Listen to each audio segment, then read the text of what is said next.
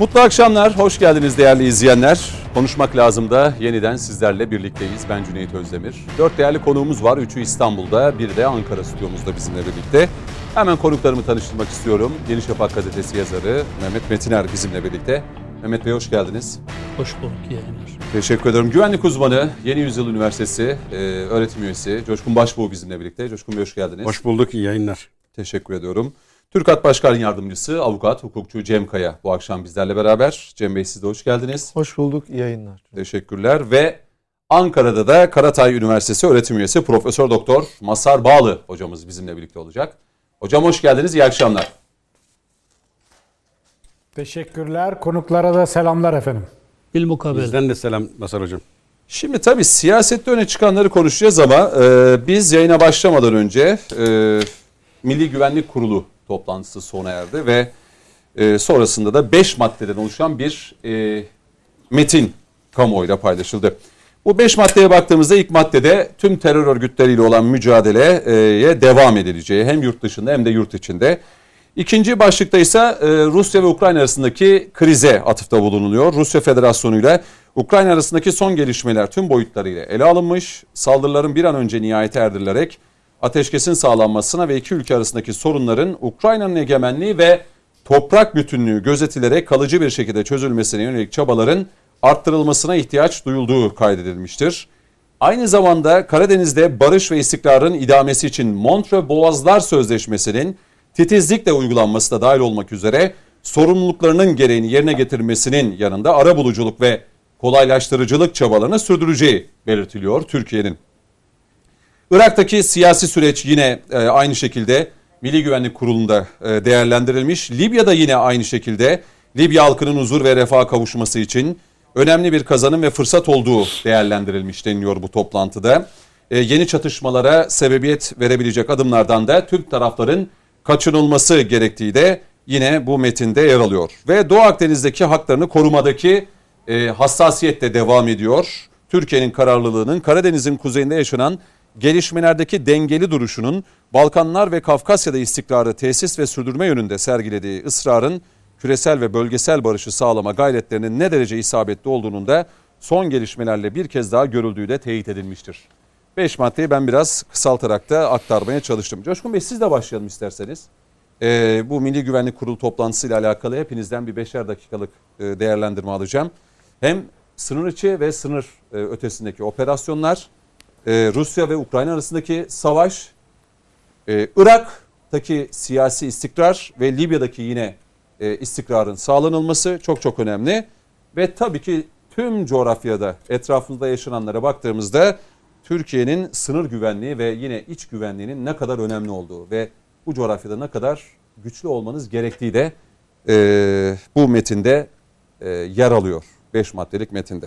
Sözü zaten, size vereyim buyurun. Zaten bir özet olmuş. Çünkü çevremize yaşananlara baktığınız takdirde adeta bir ateş çemberinin ortasındayız. Irak, Suriye, işte hemen kuzeyimiz Ukrayna, yine keza e, İran'ın arka tarafları Afganistan, e, keza Ege, Yunanistan'da yaşadığımız sorun ve sıkıntılar hatta daha da ötesi Libya. E şimdi bu açıdan baktığınızda e, aslında bir genel e, değerlendirme yapmış Milli Güvenlik Kurulu ve bu konudaki hassasiyeti göstermiş ama tabii Rusya ve Ukrayna başı çekiyor. Hı hı. Çünkü e, şu an en sıcak e, bana göre en kritik olayların yaşandığı madde coğrafya... Madde madde baktığımızda birinci sırada tüm terör örgütleriyle yine önceliğimiz bu bekamız açısından. İkinci başlıkta ise Rusya'da ve Ukrayna arasındaki mesele. Yani bu toplantı sonrasında açıklanan 5 maddeye baktığımızda Türkiye'nin önceliklerinin ne olduğunu da mı burada görüyoruz? Aşağı zaten o mi? sıralama onun Hı-hı. göstergesi ve işareti. Çünkü e, biz terörle mücadele zaten ana doktrin. Bakın e, Suriye ve Irak'ta e, elde ettiğimiz sonuç ortada. Hı hı. E, ve gerçekten de çok önemli noktalara geldik. Hele yurt içini hiç söylemiyorum artık Allah'a şükür bana göre o iş bitti. E, şimdi Suriye ve Irak'taki elde edeceğiniz başarı ta Ukrayna'yı etkiliyor. Ne dediler? Rusya işte paralı insan avcılarını bu bölgeden alıp da oralara götürerek kullanacak dediler. Hı hı. Keza Amerika'da aslında arka planda bu yapılara e, bir şekilde e, bulaştığını bilmekte büyük fayda var. Belki de oralardan aldı götürdü. İleride çıkacak hep bunlar ortaya. Dolayısıyla siz o yanı başınızdaki bataklığı kurutmanız sadece sizi veya Irak Suriye'yi kurtarmıyor. Aslında e, tüm bölgeyi, tüm ülkeleri hatta insanlığı ilgilendiren önemli sonuçlara gebe oluyor. Elde ettiğiniz başarı. Çünkü e, bakın şu çok net ortaya çıktı. Rus ordusu dahil henüz savaş hazır yapılar değil. Göklere çıkardık. Amerikan ordusu, Rus ordusu, erişilmez güçler, devasa teknolojiler, silahlar. Sonuç ortada. Amerika e, onca teknolojiye rağmen bir tane e, tarihte bir başarısını gösterin bana. Yani şu coğrafyaya girdi ve alnının akıyla tertemiz çıktı dediğiniz bir tane coğrafya gösterin. Tam tersi büyük bir handikap, büyük bir mağlubiyet ve büyük bir hüsran var. Ama kağıt üstüne bakarsanız Amerika aslan kaplan uçuyor kaçıyor. E şimdi Rusya bilinmeyen bir konuydu hakikaten. Ve gerçekten de Amerika bana göre Rusya'yı bu çektiği tuzakta şu konuyu da test etti. Yani bunun gücüne. Hadi biz e, kağıttan kaplanız da bu acaba gerçekten gösterdiği gibi bir devasa güç mü yoksa erişemeyeceğimiz bir e, varlık mı? E, bunu anlamasını sağladı Amerika'nın ve Amerika ona rağmen hala bana göre çok e, korkakça siyaset izliyor. E şimdi e, bu durumda hani Rusya'nın şey tablosu ortada. E, Amerika da ortada. E, bunların savaşacak gücü olmadığına göre iş neye dönüyor kalıyor?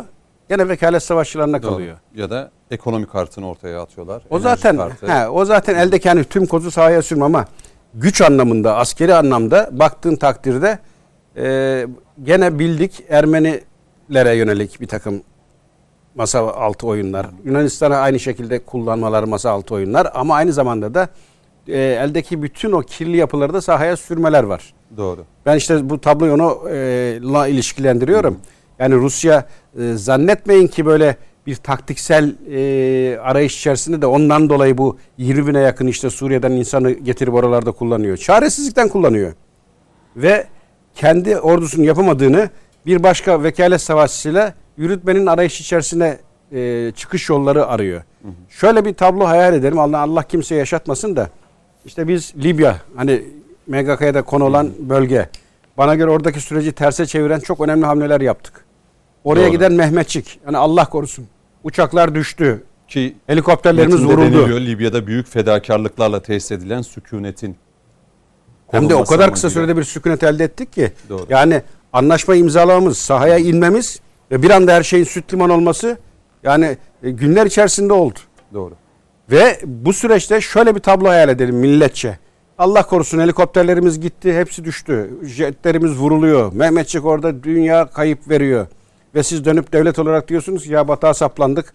E, şu Suriye'den ne varsa ne yok toplayalım. 5 bin 10 bin neyse artık onlarla bari bu süreci götürelim. Bundan büyük bir aziz var mı? Doğru. Bundan büyük bir kayıp var mı ülke için?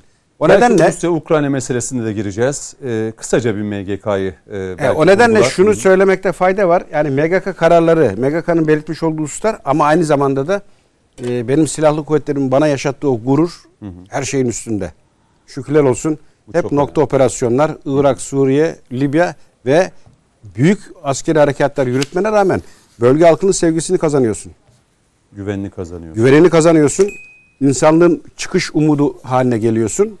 Ve bütün bunları da e, finans olarak hiçbir yerden destek almadan, Kendi hiçbir yere de muhtaç olmadan kendin yürütüyorsun. Daha bundan büyük Doğru.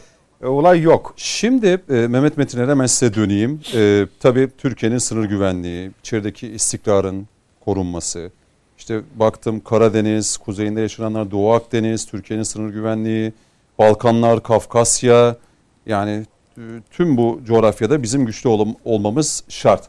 Hatta yapılan son araştırmalarda, e, anket çalışmalarında, e, şirketlerin e, bu son çalışmalarında e, Türkiye'nin e, istikrarlı bir e, tavır sergilemesi, Sayın Cumhurbaşkanı'nın ve Dışişleri Bakanı'nın güçlü bir diplomasi yürütmesi, e, anket sonuçlarında AK Parti'ye ve Sayın Cumhurbaşkanı Erdoğan'a yönelik son yapılan e, araştırmalarda 3-4 puanlık bir artışın, yeniden bir e, yönelişin olduğunu görüyoruz. Bu tüm şu coğrafyada yaşananların Türkiye'de hatta dünyada, Avrupa'da güçlü bir lider ve e, sürekli devam eden bir istikrarın sağlanmasının ne kadar önemli olduğu. Ve bu süreçte de acaba Türkiye'de seçmen, belki AK Parti'den vazgeçen ya da küsen, kırgınlık yaşayan e, seçmenin de dönüşü şu son 6 aydır yaşadıklarımıza da bağlanabilir mi? Güçlü bir liderin ve istikrarın sağlanması bunda çok çok etkili mi? Yani Türkiye'nin liderliğinin gücü e, çok açık bir biçimde görüldü. Bunun da yeni hükümet sistemiyle bir alakası olduğunu söylemek durumundayız. Parçalı bir hükümet yapısı olmuş olsaydı, koalisyonlara dayalı bir hükümet yapısı olmuş olsaydı, Türkiye dış politikasında da bu kadar çok e, güçlü olamazdı. Çok çabuk karar alan ve bunu icra eden bir ülke olamazdı. bu anlamda güçlü liderlik çok önemli. Sayın e, Cumhurbaşkanımızın bu son dış politika hamleleriyle birlikte yeniden e, anketlere de yansıyan bir ilgi odağı haline geldiğini görüyoruz. Bu önemli ama ben bu güçlü liderliğin içeride de herkesi kapsayıcı, kuşatıcı bir liderliğe yeniden dönüştürülmesi Hı. gerektiğine inanıyorum. Erdoğan Türkiye'nin lideridir ve Türkiye'nin dışında da mazlum milletlerin lideridir. Dolayısıyla Türkiye'de Erdoğan'ın sadece AK Parti'ye oy verenlerin lideri gibi bir e, parantezin içine, dar parantezin içine sıkıştırılmasından artık e, gönlüm yana değil. E, ama gör, gördüğüm o ki e, sadece AK Partililerin değil. Tabii yani hani Hatta, o endişeyi, o güvenlik şeyini yaşayan birçok... Yani e, yeni bir siyasal mimariye ihtiyacı var AK Parti'nin. Bu dış politika hamlesinde ortaya koyduğu başarı içeride yeni bir siyasal mimariye dönüştürebilirse ben 2023 seçimlerinde e, tekrar eskisinden güçlü bir sonuç alacağımız Şöyle. Şöyle bir örnek versem mesela muhalefet bir masada 6 kişi nasıl oturacağız, nasıl oturmalıyız, harf sırasına göre mi alfabetik, işte yaş mı, oy oranına göre bunun hani tartışmaları yaşanırken e, Sayın Cumhurbaşkanı'nın şu anda masa kurduğunu görüyoruz. Yani masayı kuruyor o masaya kimlerin oturması gerektiğine dair yoğun bir mekik diplomasisi yani yürütüyor. Masa kuruyor. Rutte'nin dünkü açıklamalarını gördünüz Hollanda yani ben Başbakanı. Ben Batı'nın bizi övmesinden son derece rahatsızlık duyan bir insanım. Batı bizi övüyorsa bizi bir yere sürmek istiyor demektir. Çok şükür ki Erdoğan liderliği. E, Erdoğan'ın siyasi dehası e, bu tür oyunları da boşa çıkartacak. Hem bundan siyaseten yararlanmasını çok iyi bilecek hı hı. hem de bu övgülerin arkasındaki oyunu sezip bozabilecek bir zeka olduğu için, akıl olduğu için çok önemsiyorum. Ama yani Batı övgüsünün bu kadar çok yoğunlaşması Ukrayna-Rus savaşında bu bizim çok da lehimize olan bir şey değil. Düne kadar diktatör olan Erdoğan nedense e, evet, şey, gelen herkes o geç onu. Hı. O. Ama ben Sayın Erdoğan da bunu gördüğü kanaatim. Ben içeriğiyle ilgiliyim. Eğer 2023'te zaten biz kaybedersek ki ben buna zinhar ihtimal vermiyorum. Zaten e, hiçbir şey konuşmanın bir anlamı yok. Ben yani iç siyasi mimari derken onu kastediyorum. Ee, bir diğer husus, e, evet terörle çok başarılı bir şekilde mücadele ediyoruz. Milli Güvenlik Kurulu'nda da her seferinde ilk sırada bu başlıkla konuşuyoruz. Ben Milli Güvenlik Kurulu'na e, da neyin nasıl konuşulduğunu bilebilecek e, durumda değilim. Ama terörün siyasallaşmasının önünü nasıl alınabileceği, hmm. terörün toplumsallaşmasının önünü nasıl alınabileceğini konuşmak bir siyasetçi olarak benim için çok da elzem terörü bitirseniz bile bildiğimiz klasik anlamda bitirseniz o hiçbir zaman bitmez. Arkasında Amerika'nın NATO ittifak e, NATO üyesi ülkelerin olduğu bir terör vekalet savaşı diye tanımladığımız bir terör olgusu hiçbir zaman bitmez. Yani hem vekalet savaşı diyeceksiniz hem de terörü bitirdik diyeceksiniz. Yani arkasında Amerika'nın olduğu bir e, vekalet savaşını bitiriyorsanız e, zaten e, Amerika'dan da çok daha güçlüsünüz demektir. Ki belirtilen tüm terör Ben şeydeyim Amerika bakın. Destek. Türkiye'nin asıl tehdidi artık Pekkan o klasik e, e, silahlarla Türkiye diz çöktürme dönemi olduğu kanaatinde değilim. O bitti. O bitti. Bitti. Peki siyasallaşmanın önünü nasıl keseceksiniz? Hala milyonlarca insan Pekkan'ın partisinin ne olduğunu bildiği halde bir partiye oy veriyorsa nasıl önleyeceksiniz? Yani, yani bu, bu meselelerde Milli ben, Güvenlik ben, Kurulu'nda konuşulmalı mı Ben bir diye. siyasetçiyim. Ben bu konular Milli Güvenlik e, Kurulu'nda konulması gerektiği kanaatindeyim. Hmm. AK Parti'nin siyasal aklının Anladım. bunu yeni bir yol haritasına dönüştürerek Peki. E, bu sorunu çözmesi gerektiğine inanıyorum. Hı hı. Yani terörün lojistiği kesilmezse, siyasal toplumsal lojistiği kesilmezse istediğiniz kadar daha da başarılı e, olun. Hı hı e, bir başka deyişle sadece imhaya yönelik bir başarı içerideki kazanımı beraberinde getirmezse bu doldur boşalt yöntemiyle devam eder. Peki. Ben bu konunun yeni dönemde AK Parti'nin siyasal aklı olarak bir projeye dönüştürmesi gerektiğini inanıyorum. Zaten bu yüzden biz e, böyle düşünen insanlar e, Demokrasi ve Birlik Derneği kurduk. E, Den Bir Der Derneği'ni kurduk. Yani bu ülkenin Kürtleri ne istiyorlar? Niye hala Kürt tırnak içinde Kürt sorunu çözüldüğü halde hala PKK'nın partisi olan bir partiye bu kadar ilgi gösteriyorlar diye onları anlamaya, e, süreci yeniden yorumlamaya, taleplerini merkeze iletmeye, varsa başkaca sorunlar onu çözmeye dönük Evet. yeni bir kuşatıcı kazanımcı siyaset e, izlenmesi gerektiğini inanıyorum. Şu an e, AK Parti e, e, şeyinde bu eksikliği görüyorum kendi partimde. Anladım. Hükümet olmamıza rağmen eğer bunu 2023'e doğru giderken hızla e, aklı başına bir projeye dönüştüremezsek e, korkarım ki Türkiye'de değişimin asıl öncüsü olması gereken Kürt vatandaşlarımız önce CHP'nin stepnesi kılınacak. Yani bu sorunun yaratıcısı olan CHP'nin yani eski Türkiye'nin yani statükonun stepnesi onlar üzerinde de Amerika'nın Türkiye üzerindeki çıkarlarının işte para- e, sivil unsurlarına dönüştürülecek ki bu Türklerin de Kürtlerin de hak ettiği bir durum Peki. E, değil Bu mesele önümüzdeki dakikalarda daha da böyle e, açarak e, konuşacağız. Özellikle yeni seçim kanunu e, bugün değerlendireceğiz. Hukukçu Cem Kaya ile birlikte belki onun startını vereceğiz. Ama önce bir Masar Hocama döneyim Cem Kaya. E, çok kısa bir şekilde yine Milli Güvenlik Kurulu'nda Türkiye'ye yönelik tehditler, Türkiye'nin BK'sına yönelik tehditlere yönelik e, mücadeleye e, vurgu yapılıyor. Aynı, aynı zamanda bölgemizde yaşananlar da Masar Hocam e, Türkiye'nin yakından takibinde sadece Karadeniz'in kuzeyinde değil Libya'da, Irak'ta, Kafkaslar'da, Balkanlar'da e, Türkiye her daim tetikte. E, MGK bildirisinde buna vurgu yapılıyor. Buyurun sözü size bırakayım. Bir 5 dakikada sizden bir değerlendirme alayım.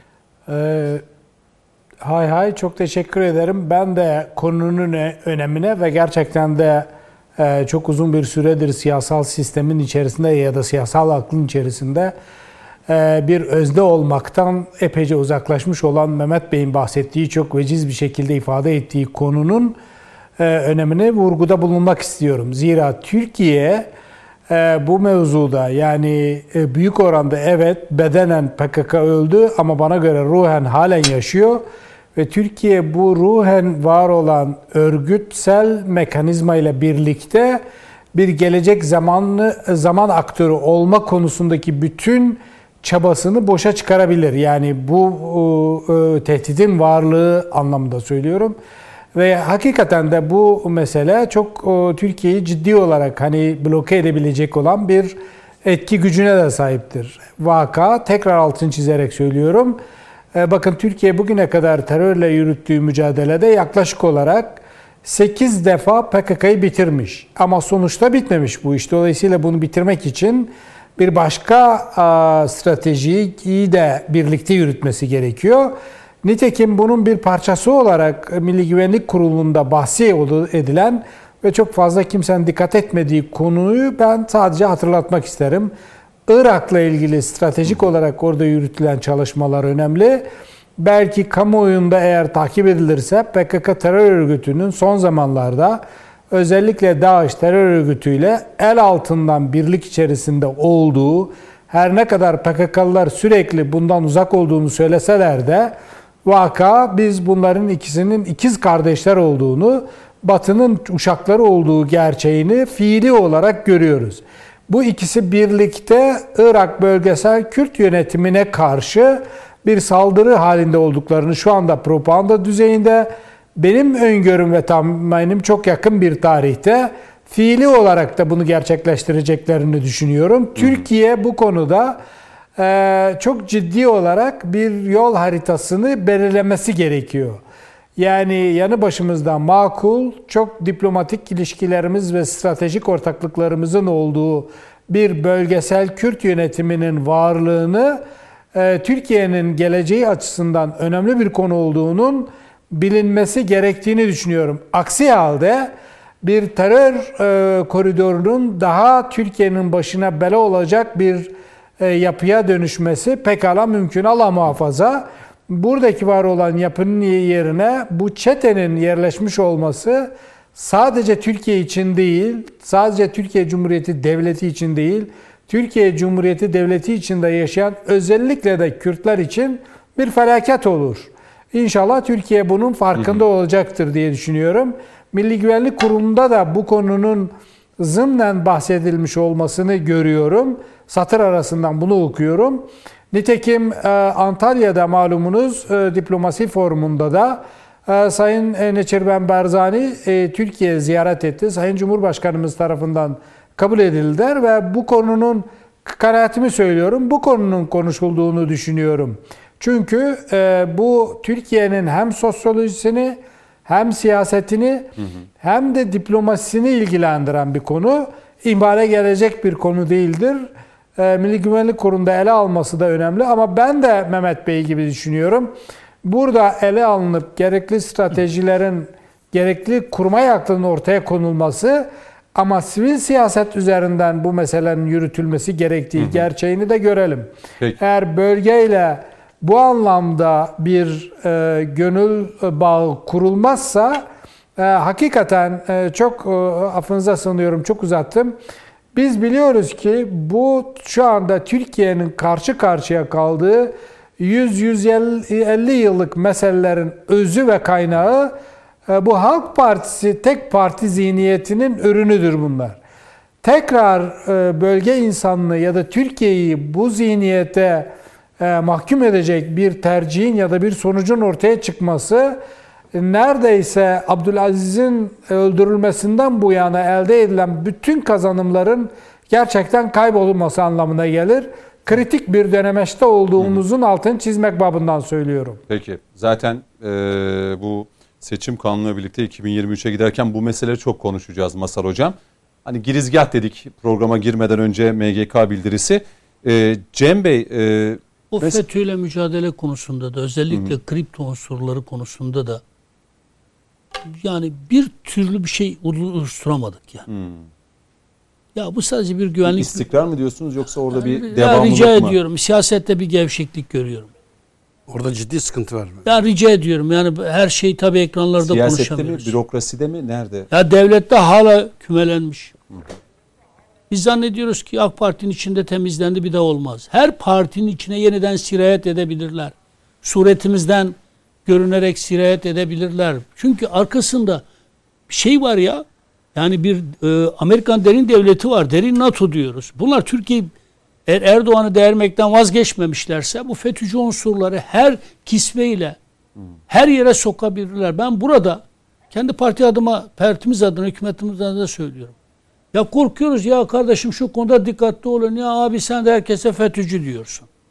Ya kardeşim Allah rızası için ya bir kez daha yalvararak söylüyorum ya. Ya evet. tövbe etmezse bile geçmişte FETÖ'cüyse ya illa da onu bak bilmem bakan yardımcısı illa da genel müdür illa da kaymakam illa illa bir şey olmak istiyorlar. Biz de merhamete geliyoruz ya geçmişte herkesin yolu kesişti. İşte affet. Tamam affet. Ben herkese düşman olalım demiyorum ama illa da affettiklerimizi en tepeye bir yere taşımak zorunda mıyız ya? Yani her şeyi de söylettirmesinler bize ya. Bu kadar erimemizin, bu kadar artık şey yapmamızın bir sebebi de bu ya. Ne olursunuz ya. Fakir fukaraya uyguladığımız ölçütleri başka düzeydeki insanlara da uygulayalım. Ben kripto unsurlar konusunda hala emniyet teşkilatında, adliyede, işte yeni yeni hakimler, savcılar tespit ediliyor ya. Hani bitmişti bunlar ya? Geçen Deniz Kuvvetleri Biz bitmeyeceğini hem söylüyoruz. Hı hı. Kripto unsurların hem her surete bölünüp yeniden e, faaliyete geçeceğini söylüyoruz ama buna dönük bir siyasi şey görmüyorum. Bir e, çaba e, görmüyorum. Kusura bakmayın yani iğne mi dersiniz, çoğaldız mı derin. Kendimize batırmaktan yorulduk. Birileri de kendilerine batırsın ya. Peki. Yani lütfen rica ediyorum gerçekten ya. Yani öyle uygulamalar görüyoruz ki Allah Allah diyoruz ya bu AK Parti değil. Bu AK Parti'nin anlayışı değil. Yani Erdoğan'ı savunurken de öyle bakıyoruz Allah Allah ya bizim sevdiğimiz, uğruna öldüğümüz liderimiz bu şekilde savunulmaz ya. Bu bizim inancımıza aykırı, öğretimize aykırı. Bu şekilde Erdoğan savunusu yapılıyorsa demek ki burada başka bir şey var ya. Ben bundan işkilleniyorum mesela. Ama bakıyorum bu şekilde savunanlar o maşallah ya. Biz de ya bizim sevdiğimiz Erdoğan bu değil kardeşim. Liderlik de bu değil, AK Parti de bu değil dediğimiz zaman ha ya bunlar da işte bir yere gelmedikleri için, gelemedikleri için işte başladılar muhalif olmaya. herkesi bizim gibi samimi insanları neredeyse ötekileştirmek için bizden daha fazla Erdoğancılık taşıyan insanları gördüğümde acayip rahatsız oluyorum ya. Ya peki bu kripto unsurları nasıl tespit edeceğiz kardeşim ya? MGK bildirisinde Onun için var. rica Burada da bir- ediyorum bakınız Hı. ben yani bunu söylemek bu tarz konuşmanın apolitik bir konuşma olduğunu bilecek kadar hem siyaset bilimi bilirim hem siyasi tecrübem var. Ama artık isyan ediyoruz ya ne olursunuz ya bizi bir dinleyin ya. Ya duyarlı olun kardeşim bak Allah muhafaza iktidar el değiştirdiğinde yine ben mazhar ötekisi ya biz bir yere gidecek insanlar değiliz değiliz. Bir yere gidecek insanlar olsak bir çoktan giderdik. İki bir yere gelmek isteyen insanlar olsaydık biz bu üslupla konuşmazdık ya isyan etmezdik ya 2023'e şu bir sene kalmış ha. Biz bu şekilde konuşarak kendimizi kötü gösterecek kadar apolitik bilince sahip insanlar değiliz. Ama dava bilincimiz var ya. Yapmayın etmeyin diyoruz ya ne olursunuz ya. Devlet bürokrasisinin yeniden gözden geçirilmesinde yarar var. Bin defa söyledim. Abdullah Gül'ün B harfiyle başlayan siyasetçi de dahil Davutoğlu'nun ötekisinin Babacan'ın yerleştirdiği unsurlar konusunda biraz şey yapın ya. Külliye yerleştirenlerden tutunuz da devlet birimlerine kadar ya. Seni dışarıda çökertmek isteyenlere bu bilgileri kim taşıyor Allah aşkına bürokrasiden ya? Kemal Bey'e kim götürüyor o bilgileri ya? Abdullah Gül'e hala kim bilgi taşıyor? Davutoğlu'na hala kim? Ya bunu ben mi söylemek zorundayım ya? Şimdi mesele bambaşka bir yere götürdünüz. Mesele sadece Belki. Milli Ama- Güvenlik Hı. Kurulu'nda konuşulacak bir mesele değil ya. Bu ekranların da meselesi değil ama vallahi şuramız yanıyor artık ya. Bir Cem Kaya'ya söz vereyim belki. Milli Güvenlik Kurulu evet. Türkiye'nin bekası, Türkiye'nin güvenliği, Evet. sınır içi, sınır ötesi ve hani Sayın Cumhurbaşkanı Şey- 15 Temmuz sonrasında o külliyenin balkonunda yapmıştı ya topunuz gelin diye. Ha, Cem Cem hocama estağfurullah. Veririm Bilmeden- söz veririm. Bir 5 dakika vereyim. Peki tamam. Tamam 5 dakika vereyim. Herkese söz verdim. Cem Bey'e. Estağfurullah. Öncelikle hayırlı akşamlar diliyorum. Bingöl'de şehit olan özel harekatçı polislerimize rahmet diliyorum. Yine Türk milletinin Nevruz Mekanı Bayramı, cennet Hı olsun. hı. e, baharın dirilişi tüm milletimize şimdiden kutlu olsun diyorum. Şimdi Milli Güvenlik Kurulları bir yargısal kararlarla konuşuyorum. Bir devletin, bir milletin kırmızı kitabıdır ve inanın sizin gerek iç siyasetinize gerek dış siyasetinize A'dan Z'ye ve hukukunuza da bir yerde şeklini verir. Nereden biliyoruz? Ee, 15 Temmuz sürecine giden yolda 2014 yılında alınan Milli Güvenlik Kurulu bildirgesinde Fethullahçı yapının bir terör örgütü olarak ilk kez zikredilmesi hadisesi Yargıtay 16 Ceza Dairesi kararlarında da ifadesi bulmuştur. Dolayısıyla Milli Güvenlik Kurulu kararları hukuki açıdan çok ehemdir. Zikrettiğiniz hususta ben iki hususun altını çizdim. Bir, Montreux Sözleşmesi Hı hı. çok önemlidir.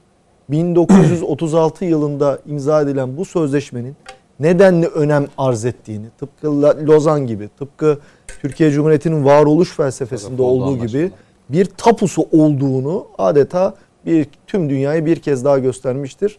Ee, o dönemdeki adı Sovyet Rusya olan, şimdi e, Rusya Federasyonu'nun tarafı olduğu bir sözleşmenin bakın dört tane gemisini biz refüze ettik, sokmadık ve hiçbir şey demediler. Diyemediler. Niye? Hukuku işlettik. Baltık filosu var, Karadeniz filosu var. Şu an maalesef e, Humeyme ve Tartus'ta üsleri var.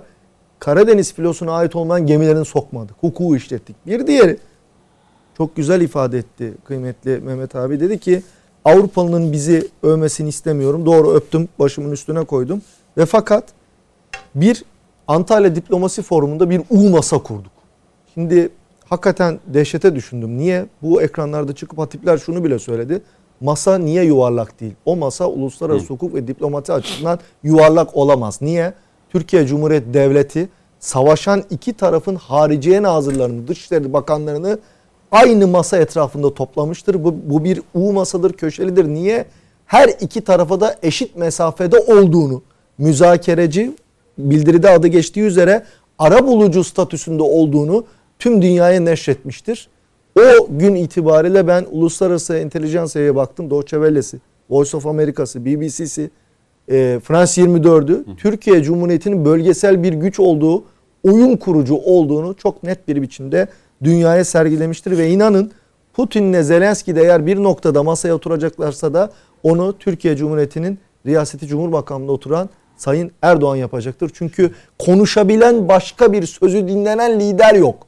Bir taraftan Putin'e açıp telefonda e, net bir biçimde tavır koyup duruş sergileyebilen Erdoğan figürü var. Bir taraftan da Zelenski ile aynı diyaloğu kurabilen bir Erdoğan figürü var. Bakın e, hiçbir ülke kendi e, o bölgede olan Azak Denizi'nde olan Kerç Boğazı'nın gerisinde olan gemilerini çıkaramazken Doğru. 16 tane gemimiz tek bir denizcimizin burnu dahi kanamadan kendi limanlarına ülkelerine dönmüştür. Bu uluslararası hukuk bir denge e, siyaseti üzerine inşa edilmiştir ve hep hocalarımız fakültede anlatmışlardır. E, kıymetli hatipler de vakıflardır. Uluslararası hukuk menfaatler üzerine inşa edilir. Bu menfaat ki hukuk düzeninin devletlere ve fertlere tanıdığı hak ve yetkidir.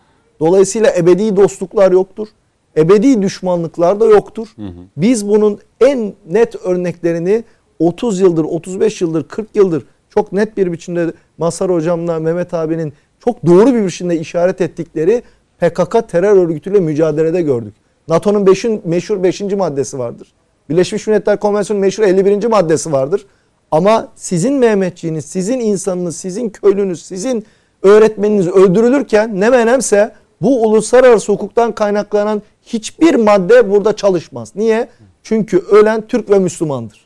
Ölen yine o toplumu bir araya getiren e, e, Mehmetçiğimdir. Gene o bölgenin insanıdır ve NATO hiçbir zaman burada 5. maddeyi yani birimiz hepimiz hepimizi e, bir- e, birimiz için olan yarın- One for all, all for fun'ı işletmemiştir. e, şununla bitireyim. Peki. E, su uyur düşman uyumaz. Şimdi Mehmet abi bir şey söyledi. Oradaki su bu içtiğimiz su değil. Su asker. Asker uyur su. Subay. Su evet. Subayı asker. oradan geliyor, evet, değil mi? Evet bravo. Asker uyur düşman uyumaz. Niye Mehmet abi bir şeyleri bilerek ve fakat çok edebi kelamla e, e, söyledi? Tehlike çok büyük. Daha birkaç gün öncesinde Adana'da farklı bir şeyler yaşadık. Bir sene öncesinde Antep'te bunu yaşadık. Biliyoruz adliyelerdeyiz, içindeyiz. Operasyondan sürüyor. Beni korkutan şu Mehmet abi. Bir sene sonra maazallah bir iktidar değişikliğinde inanın bu söylemleriniz 180 derece terse dönerek çok daha farklı bir Türkiye gerçeğiyle karşı karşıya Yani kayabiliriz. MGK'da yer alan bu 5 başlık belki Çünkü niye biliyor musunuz? Olmaz Bakın 15 Temmuz biz bu darbe davalarının tamamını bir Allah konuşu devletimizden veya şehit hallerimizden bir destek beklemeden 4 yıl boyunca Silivri'de takip ettik. Ve bunların bütün Allah beyin takımı cümlemizden, bütün beyin takımı, bütün yurtta sulh olarak e, telakki ettikleri İstanbul'u yöneten 14 ağır cezadaki darbecilerin biliyor Sayın Komutanım Tu ve tüm general düzeyinde duruşmalarına girdik ve hep şunu söylediler. Bizleri tehdit ederek, mahkeme heyetlerini tehdit ederek bunlar naralar atarak duruşmalardan çıktılar. Gün olacak sizler buraya geleceksiniz. Bizler sizleri cezaevine sokacağız dediler. Bu kadar net bir tablo var ortada ve şu an ana muhalefetin lideri çıkıp diyor ki biz bu verilen mahkeme kararlarını dahi yok sayacağız. Bu uluslararası hukuk ve iç hukukumuz açısından de- dehşet verici bir noktadır. Bunları iadeyi muhakeme süreçleriyle tekrar aslına avdet edeceğiz gibi bir takım söylemler vardır. Çok haklı serzenişlerdir. Burada e, çok dikkat etmek lazımdır. Bugün Türkiye Cumhuriyeti Devleti tüm müesseseleriyle başta Cumhurbaşkanı riyasetinde ayaktadır. Milletimiz devletine güvensin. İnanın ekonomik sorunlar var biliyoruz bu yayına da gelirken ama dış siyasete baktığınız zaman bölgesel e, anlamda ve uluslararası ölçekte Türkiye Cumhuriyeti Devleti oyun kurucu durumda. Libya'da, Can Azerbaycan'da, Balkanlarda hiç konuşmuyoruz. Bosna'da yeni bir Sırp zulmü geliyor. Yarım bıraktığı 90'lardakinin Sırplar katliamının ayak seslerini geliyor. Bakınız Türkiye Cumhuriyeti Devleti Hulusi Akar Paşa yine orada. Türkiye Cumhuriyeti Devleti Ukrayna'da, Somali'de, Mogadishu'da bölgesinin her yerinde nerede bir mazlum varsa onun yanında Mehmetçik kol kanat gelmiş durumda. Devletimize inanalım, güvenelim. Şu ekonomik sıkıntıları da biraz sineye çekerek inşallah Rahman 2023'te yeni bir 5 yıla bismillah diyelim diyorum. Peki. Ee, Coşkun Bey siz bir şey söyleyeceksiniz. Bu arada ben Milli Güvenlik Kurulu bildirisini Suriye'yi görmedim. Ya da ekleyecekleriniz varsa. Suriye O sorunu bitti çekti. zaten. Yok yok. Hani baktım Yok da hani yok şey bitti. Ee, İroni yapıyorum. Ukrayna-Rusya savaşı başladığından beri siz Suriye'de Doğru. bir tek merminin yok. patladığını gördünüz mü? Demek ki yani neyse yani. Hadi bitirelim. Yok neyse deme Mehmet abi. Yani Mehmet abi vurguladığı konular çok önemli konular.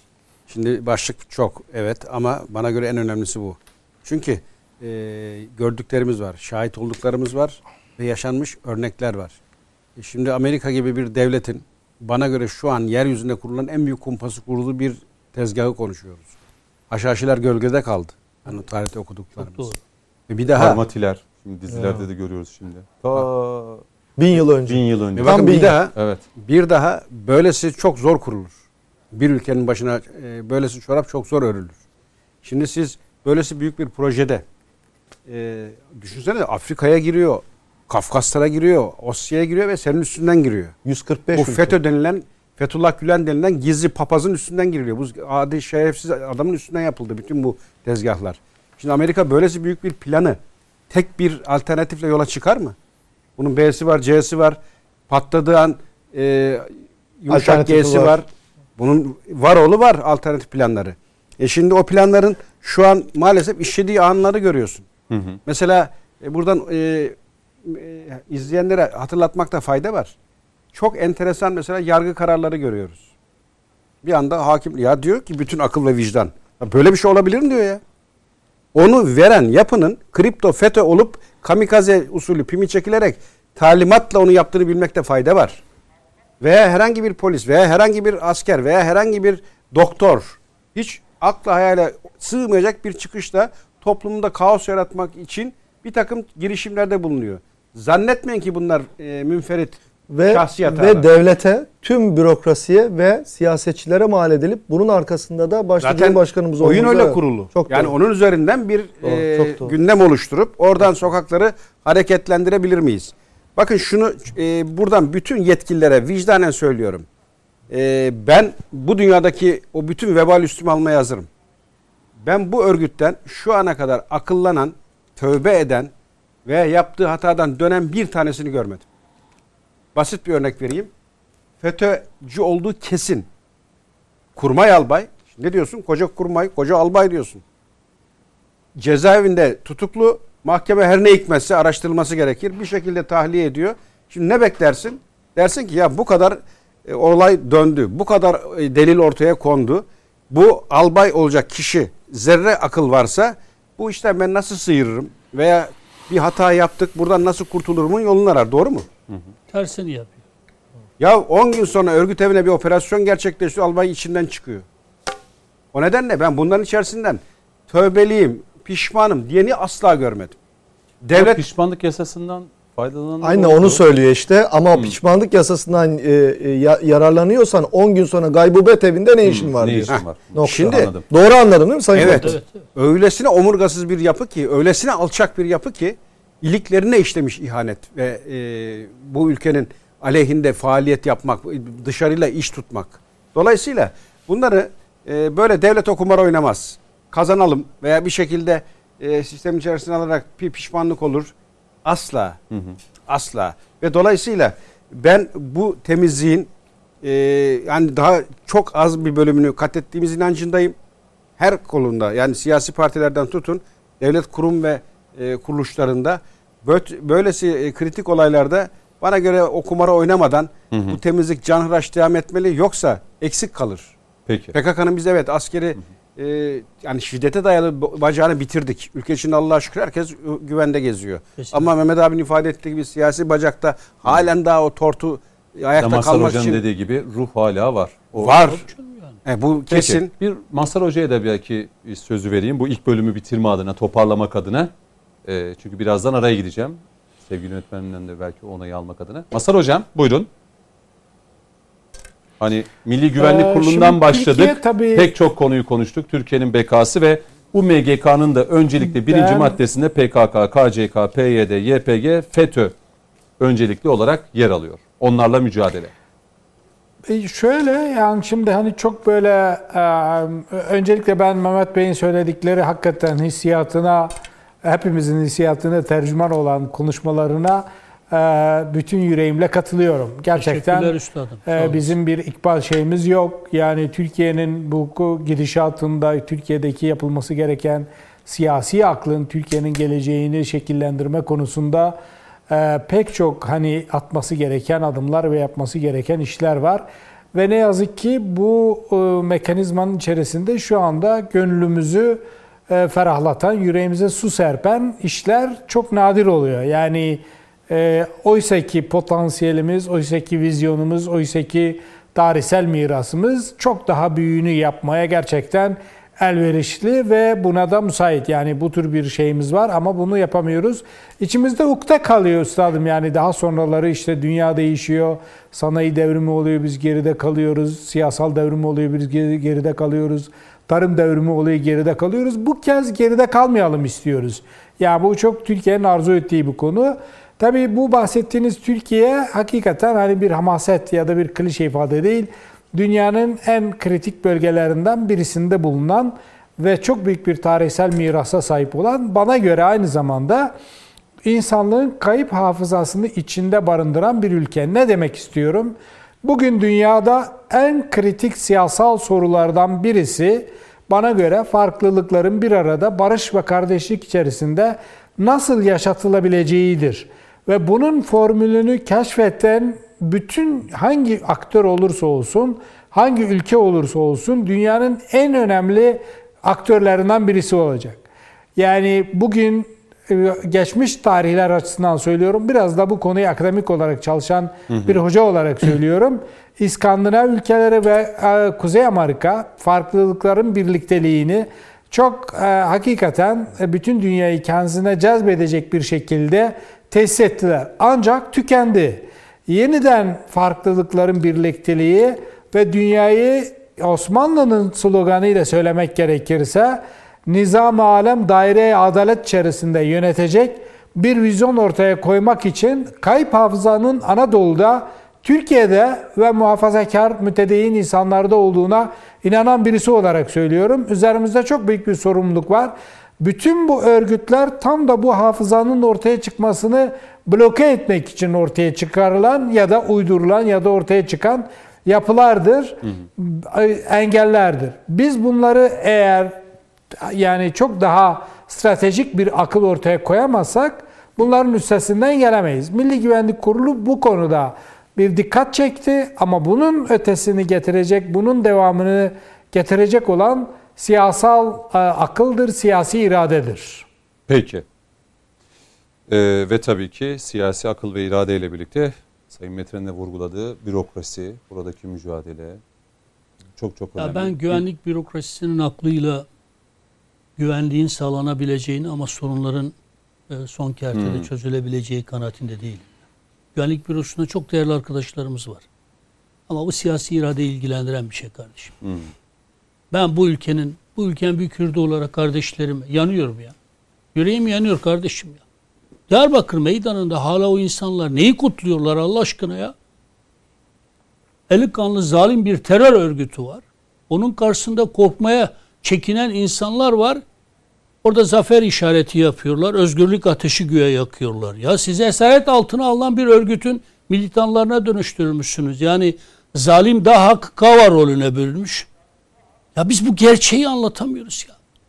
Hiç kimsenin olmadığı zamanlarda Batman ya Batman'da biz belediye almışız ya. Diyarbakır'da, Aynen. Van'da ne oldu ya? Ne oldu yani? Rahmetli Erbakan Ne oldu? Hocam. Nerede? Evet. Nerede? Nerede hata yaptık kardeşim? Terörle mücadelede başarıyız. Peki adam kazanmada niye başarılı değiliz kardeşim? Ben bir siyasetçi olarak sonuç odaklı düşünürüm. Evet. Sonuç odaklı. Onun için rica ediyorum, yalvarıyorum ya. Peki. Yalvarıyorum ya. Kılıçdaroğlu gidiyor C şeyde Diyarbakır gitsin. Ama kardeşim hani Kürt halkının varlığını inkar eden bir zihniyetin temsilci olarak ya, ya Kürt meselesini çözen Erdoğan gibi bir liderliğimiz var. Öğretimiz var, inancımız var ya. Herkesi kuşatan, kucaklayan, adalet dediğinde yani şey yapan bir anlayışımız var ya. Ne oldu da? Ne oldu da yani? Peki ne oldu Onun da? için bunu rica ediyorum. Bakınız Gerçekten apolitik konuşuyorum. Lanet olsun politikasına da kim gelecek ikbaliyle konuşuyorsa. İstemiyoruz kardeşim bir şey ya. Kendimiz için bir şey istemiyoruz ya. Elimizin tersiyle itiyoruz ya. Ama feryadımıza bari kulak veriniz ya. Bu insanlar niye feryat ediyor ya? Bir çağıralım konuşalım deyin ya. Çağırın konuşun ya. Bu insanlar niye HDP'den kopmuyor kardeşim? Niye PKK'dan kop kopmuyor ya? Sırf Diyarbakır anneler üzerinden bir söylem geliştirmek yetmiyor ki kardeşim. Hmm. Niye? Niye? Neyi eksik bıraktık? Neyi yapmamız lazım? Ben bununla ilgiliyim. Bununla. Eğer benim benim yani 90'lı yıllarda annesi babası köyünü terk edip şehrin gettolarında yaşayan Kürt kızım, Kürt gencim amcasının oğlu dağdadır diye, dayısının oğlu hala hapistedir diye dışlanacaksa bu adam nereye gidecek ya? Nereye gidecek ya? Yani HDP'nin dışında gidecek başka bir yer bırakmıyoruz kendilerine. Sonra da da e, yardım yataklık diye bir dönem cezaevine atıyoruz. PKK'ların koğuşuna atıyoruz. Oradan militan olarak tekrar çıkıyorlar. Dağa gidiyorlar. Kardeşim rica ediyorum, yalvarıyorum ya. Yalvarıyorum kardeşim. Bak burada siyasi ikbal yok. Yok kardeşim ya. Kimse bizi görsün, dikkati çekelim. Buna ihtiyacı olan insanlar değiliz ya. Milletvekili ise yapmışız. Şöhretse şöhretimiz var, her şeyimiz var ama ya ülke gidiyor ya. Ülke gidiyor kardeşim. İstanbul için aynı şeyi söyledik, dinletemedik ya. Ülke gidiyor kardeşim. Burada her şey açık konuşamıyoruz. Ama lütfen rica ediyorum bu ülkenin Kürtlerini münhasıran bu ülkenin Kürtlerini kazanacak yeni bir şey. Yazıktır dindar muhafazakar. Kendi Kürtlerimize PKK'nın yedeğine koşmaktan Amerika'nın e, sivil unsurların haline dönüştürüyor. Yeni kazanımcı bir dil ayaklarına gideceğiz, anlatacağız, eksiğimiz varsa düzelteceğiz, temsilde sorun varsa gidereceğiz. Bölgesel milliyetçilik yapıyorsak vazgeçeceğiz. Bölgesel milliyetçiliği şehir milliyetçiliğine kadar indirgemişsek bunlardan vazgeçeceğiz. Türkiye'nin partisiyiz biz. Türkiye'nin bu ülkede yaşayan herkesin partisiyiz. Peki bir araya gideyim. Sayın Metiner İstersen ben bitireyim ayrılayım da bu bu psikolojiyle herhalde her şeyi berbat edeceğim. Olmuş. Çünkü siyasi geleceğimi de berbat ediyorum herhalde yani bilmiyorum. Çünkü burandan konuştuğun zaman iyi siyasetçi olmuyorsun. Yüzüne güleceksin. Her şey çok iyi gidiyor. Aa ne güzel. Her şey çok iyi gitmiyor kardeşim. Nokta. Peki e, bir soluklanalım. E, dönüşte seçim kanunu teklifi, yeni seçim yasası teklifi kime ne getirecek? Siyasi partiler adına nasıl bir strateji belirlenecek? İttifakları değiştirebilecek mi? Siyasi mühendisliklerin sonu mu gelecek? Tabela partileri artık e, tarih mi olacak? Tüm bunların cevaplarını alacağız ikinci bölümde değerli izleyenler. E, ve tabela e, partilerin artık tarih olacağı yönünde değerlendirmeler geliyor. İşte milletvekili transferleri seçime doğru giderken grup oluşturarak işte yeni yeni partilerin işte seçime girmesinin önüne geçilecek. Aynı zamanda e, bu kanun teklifi meclise sunulduktan sonra ısrarla ama ısrarla muhalefetin buna karşı çıktığını da görüyoruz. Bu Cumhur İttifakı AK Parti ve MHP'nin seçimi kazanma adına yaptıkları bir düzenleme olduğu yönünde eleştirilerini getiriyor. Seçim barajının %7 tutulması ittifakların önemini daha da mı arttırıyor?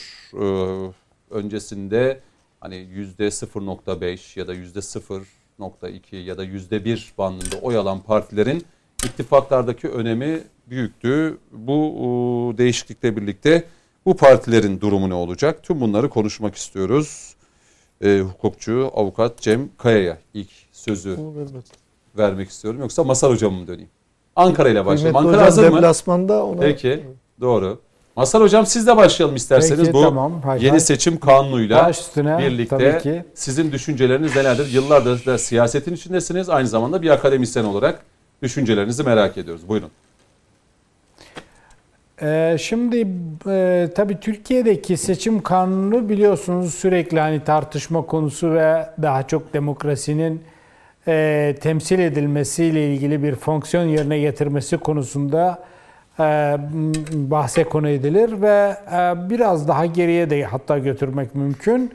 Yani demokrasinin ortaya çıktığı günden bugüne kadar e, temsili demokrasi ya da doğrudan demokrasi hangisinin mümkün olduğu ve bir zümrüt anka kuşu olarak kendi külünden kendisini yeniden yaratan demokrasi e, halkın vermiş olduğu temsilin bir süre sonra tükendiğini ve yeniden bir seçimle hayata geçirilmesi ya da bunu canlandırılması gerektiği teorisinden hareket ettiğimizde e, Türkiye'nin demokrasi tarihi e, gerçekten e, bütün dünyadaki diğer demokrasi tarihleriyle mukayese ettiğimizde evet darbeler çok çeşitli olarak engellemeler vesaire falan var ama Avrupa ülkelerinde inişli çıkışlı bir seyir izlediği dönemlerde Türkiye'de demokrasi uğruna başbakanların dar ağacına gittiği bir tarihsel süreç var. Eksiği gediği var ama önemli bir yere geldiğini, bir bilince, bir demokrasi kültürüne kavuşmuş olduğunu söyleyebilirim. Şimdi bunun daha da iyi olması için, daha da temsilde adaletin sağlanması için bir değişiklik olduğu çokça olması gerektiği çokça dile getiriliyor ve hükümet aslında e, daha önceki dönemlerde tartışılan e, bu e, barajın düşürülmesi meselesi çokça konuşuluyordu. Bana göre burada eksik olabilecek ya da eksik olarak gördüğüm konu dar bölge ya da daraltılmış bölgenin de mutlaka bu seçimde olması gerekiyor ki bu AK Parti için çok önemli bir konu yine şahsi kanaatimi söylüyorum. Çünkü bu temsil meselesi AK Parti'nin belki merkezindeki e, aktörlerin ya da e, ne bileyim hani bunu belirleyen e, iradenin çok fazla e, ayağına takılan bir soru olarak geldi ama sahada sıkça karşılaştığımız konuların başında geliyor. Bunu bir an önce olması gerekiyor. Öte yandan e, bugün muhalefetin sürekli eleştirdiği bir husus yani o da bu bu seçim e, kanunu bizim meclise girmemizi engelleyen ya da meclisteki hani aritmetiği değiştirecek bir şey. Ben şahsen bunu çok ayıp ya da günah bir şey olarak görmem. Eğer gerçekten hani Anadolu'da üstad biliyorsunuz bir deyim var. Oynamasını bilmeyen gelin yarım dar dermiş. Bunlar da yani bir biçimde halka bir şey söyleyecek ve gerçekten arkasında bir rüzgar alacak halkın e, var olan sorunların çözüm merci olarak kendilerini görecek bir durum olmadığından dolayı yok işte seçim kanunu değiştiriyorlar ki biz e, daha zorda kalalım. Yok seçim kanununda bir takım e, e, ne bileyim arkadan dönme bir takım değişiklikler yapıyorlar ki e, bu ittifak dağılsın.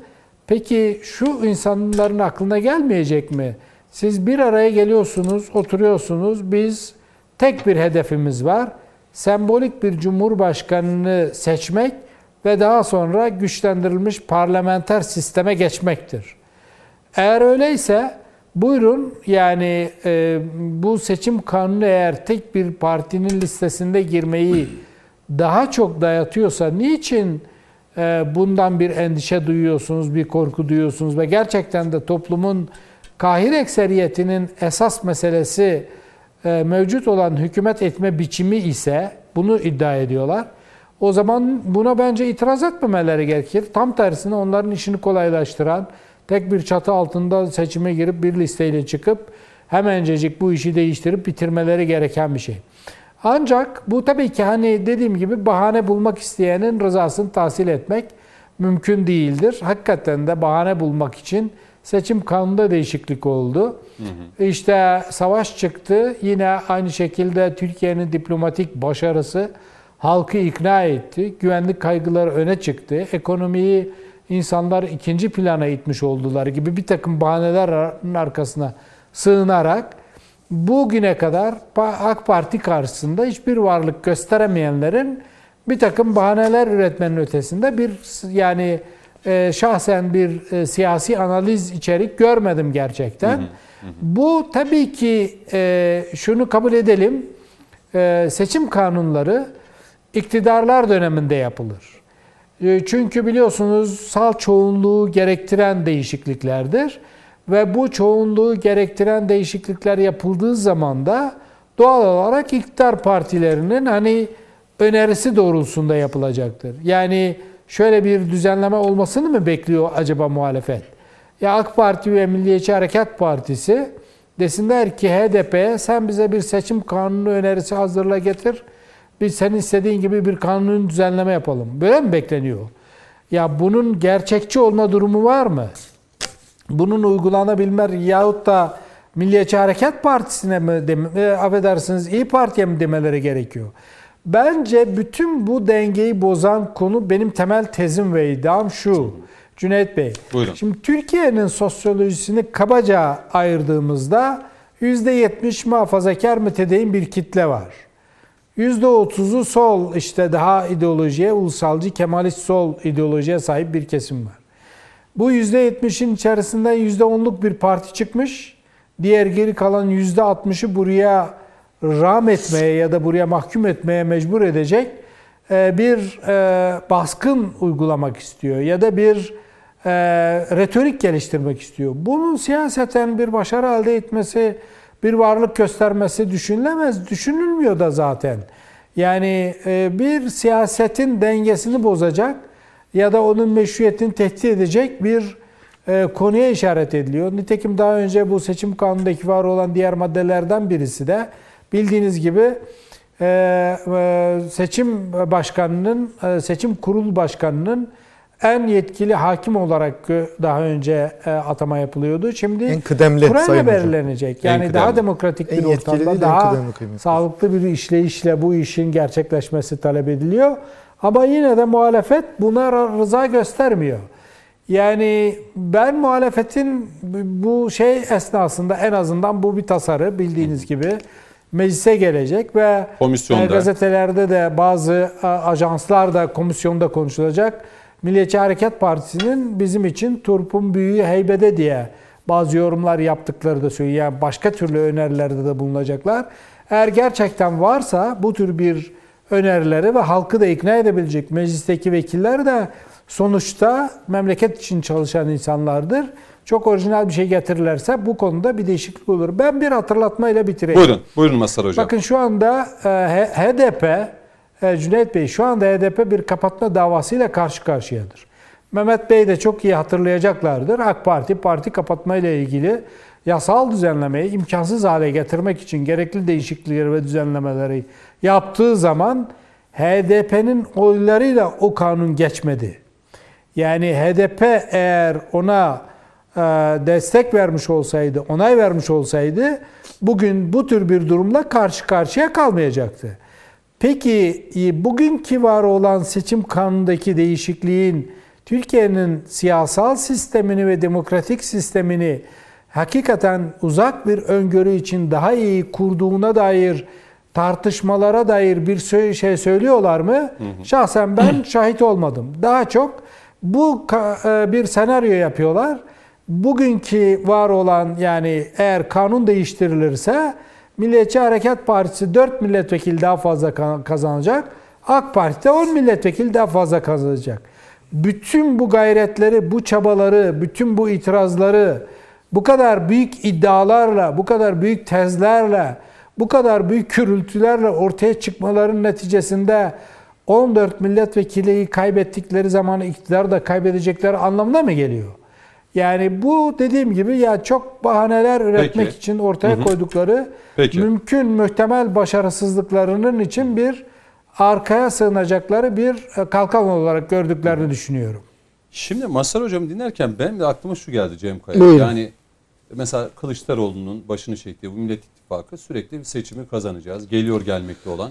Bu kadar iddialı hatta Cumhurbaşkanlığı adaylığı içinde bu kadar kendini e, tabanına da e, deklare eden. Evet deklare eden Kılıçdaroğlu yine İyi Parti Genel Başkanı Meral Akşener grup toplantılarında ısrarla bu seçim kanun teklifine itiraz ediyorlar. Aslında etmiyorlar. Etmiyorlar. Çok güzel bir sual arz ettiniz. Ters Peki. köşe başlayayım. Şimdi Mehmet abinin feryatları gibi olsun biraz farklı bir zaviyeden bakalım. Şimdi kıymetli hocam işin çok özet boyutunu Mazhar hocam ifade etti Ankara'dan. 14 tane vekil midir acaba tartışmanın konusu olan yoksa e, real politikte önümüzde ne var? İtiraz ediyor mu muhalefet? Mış gibi mi yapıyor? Mış gibi yapıyor. Çünkü bu yasa bu şekilde geçsin istiyor. Çünkü neden? İşlerine mi geliyor? Tabii net. Bakın şimdi kitabın ortasından konuşalım. Çok net bir biçimde şunu söylemek lazım. Ne yaparsanız yapın. Bakın önce en son söyleyeceğimizi en başta söyleyelim. Hiçbir kanunla, hiçbir regülasyonla, hiçbir siyasi mühendislik hamlesiyle sandığı değiştiremez. Bu Necip millet eğer 2023'te AK Parti ve temsil ettiği değerli Cumhur İttifakı, Milliyetçi Hareket Partisi'nin bir farklı noktaya koymak istiyorsa koyar. İstediğin seçim kanunuydu. Veya ters zaviyeden bakalım. Siz hangi regülasyonu, yasal düzenlemeyi hemen bakın Mehmet abi tecrübeli bir siyasetçi e, tırnak içinde konfirme ettiği ifadelerimi. Bu millet eğer devam etmek istiyorsa aynı ruhla, aynı lideriyle, reis cumhuruyla aynı şekilde de hangi seçim kanunu mevzuatını getirirseniz getirin yine devam edecektir. İşte asıl olan o sizin kendi uhdenizde, değerlerinizde 20 sene önce gidip okşadığınız yanaklarda, dinlediğiniz teyzelerde saklıdır. Çünkü oyu onlar veriyor. Mehmet abinin oyu da bir, Cüneyt Bey'in oyu da bir, Kesinlikle. nacizane avukat Cem Kaya'nın oyu da bir. Şimdi teklif niçin verildi? çok Ne- basit anlatayım neden? Siz bir referandum yaptınız. Nisan 2017 17 tarihli referandumun geçici 21. maddesine ek maddeyi koydunuz. Geçici 1 ve 2. maddesine de dediniz ki ben 3 tane kanun değiştireceğim. 1. Evet. 298 sayılı seçimlerin temel hükümleri ve seçmen kütükleri hakkında kanun. 2. 2820 sayılı siyasi partiler kanunu ve çok net bir biçimde 2839 sayılı milletvekili seçimi kanunu. Siz bu kanunları mecliste kahir ekseriyete sahip olmanıza rağmen bakın hem nalına hem mıhına bu gece Mehmet abi ifade etti biz de oradan devam edelim. Bunu yapmadınız. Ve öyle bir noktaya da geldiniz ki yasal değişikliği yapmak zorundasınız. Niye? Çok açık ve net bir biçimde başta anayasa 67 olmak üzere seçimlere bir yıl kalmazdan önce seçim kanunu değişikliği yapamıyorsunuz. Yani Nisan'da bu yasalaşırsa Nisan ortası gibi Evet. Haziran'da seçim. Yani Haziran'daki seçim için mecbur geçerli. kaldınız. Tabii mecbur kaldınız. Peki Masar Hocam'a atfen söyleyeyim. Bu kanun acaba anayasa 15 maddeli bir kanun ikisi yürürlük ve icra maddesi acaba muhalefeti hakikaten dediği gibi olmuş gibi yaptığı gibi daraltıyor mu yoksa daha da mı iştahlandırıyor? Net bir biçimde Peki şöyle soru cevap şeklinde Gidelim. gidelim. Ee, Değişen hiçbir şey yok günün sonunda bak net. Net. Şimdi itirazlarına bakın. mesela bak itirazlarıyla itiraz geldi. ki bizim milletvekili Getirdim. sayımız bak getirdim. Hem de mı en ağ babaların Parti MHP'li bak en ağ diye. babaların itirazlarıyla getirdim. Evet. İbrahim Kaboğlu. Büyük profesörler var ya. Ee, bir diğeri benim arkadaşım Saadet Partisi'nde Bülent Kaya avukat meslektaşım onun itirazları. Bir diğeri Muharrem Erkek. Muhalefet ne diyor? Neye itiraz ediyor? Sayayım mı itirazlarını? Bakın.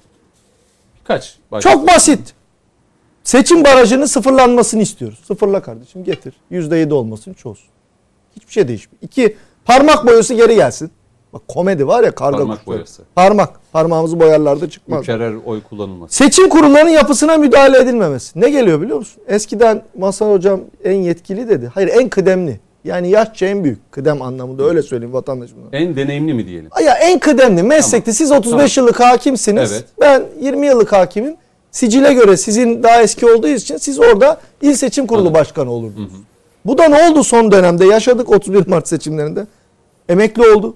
İstanbul il seçim için söylüyorum bir mahkeme başkanı. Diğeri kalp krizi geçirdi. Diğeri seçime 3 gün kala ameliyata girdi. Ya hakim yok. Hakim bulamıyorlar ne yapacağız diye. Dediler ki birinci sınıfa ayrılmış tüm hakimler arasından tüm siyasi partiyi gözlemcilerin önünde koyalım. Cüneyt Özdemir de burada moderatör olsun. Çeksin futbol kurası gibi ya Fenerbahçe karşısında Ama Milano'da. orada da şey yaparlar. Soğuk top, sıcak top. tabii yaparlar hatırlarsınız onu. Bu Türkiye Yani şeyi hani bitmez. takımlar Dolayısıyla rakip çıktığı zaman şey deniliyor.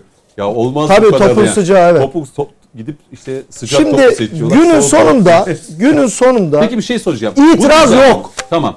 Peki bu düzenleme e, partiler için yapılmış bir düzenleme mi, ittifaklar için yapılmış bir düzenleme? bakın ikisi de değil. Bakın şimdi bu düzenleme şunu yasaklıyor mu?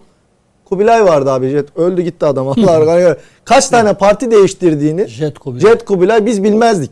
Eski bir bakardık DSP, ANAP, DYP kafamı çevirdim parti Tamam. değiş. Bunun önüne geçiyor mu? Hayır. Geçmiyor. Geçmiyor. Ya ama Şimdi- burada şey söyleniyor. ne işte, söyleniyor? Siyasi mühendislikler, Yok. milletvekili Bak transferleri. ben metin önümde 15 madde.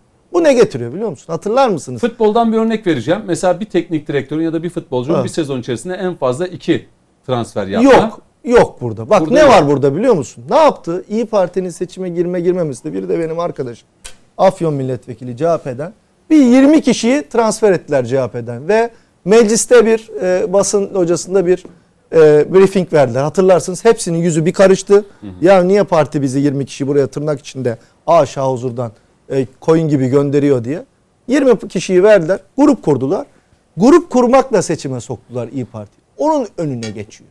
Şu an Tamam. Türkiye'de İyi Parti'nin veya herhangi bir muhalefet partisinin e, e, seçime önemli. gir Daha önce hükümetler düşüyordu böyle. ya bakın düşer. Bu seçime girmekle ilgili bir şey. Anladım. Seçime girmeyi konuşuyoruz biz. Gelelim. Teşkilatlanma diyor. 81 vilayet var. E, illerin yarısında diyor. E yine aynısı. 40 il.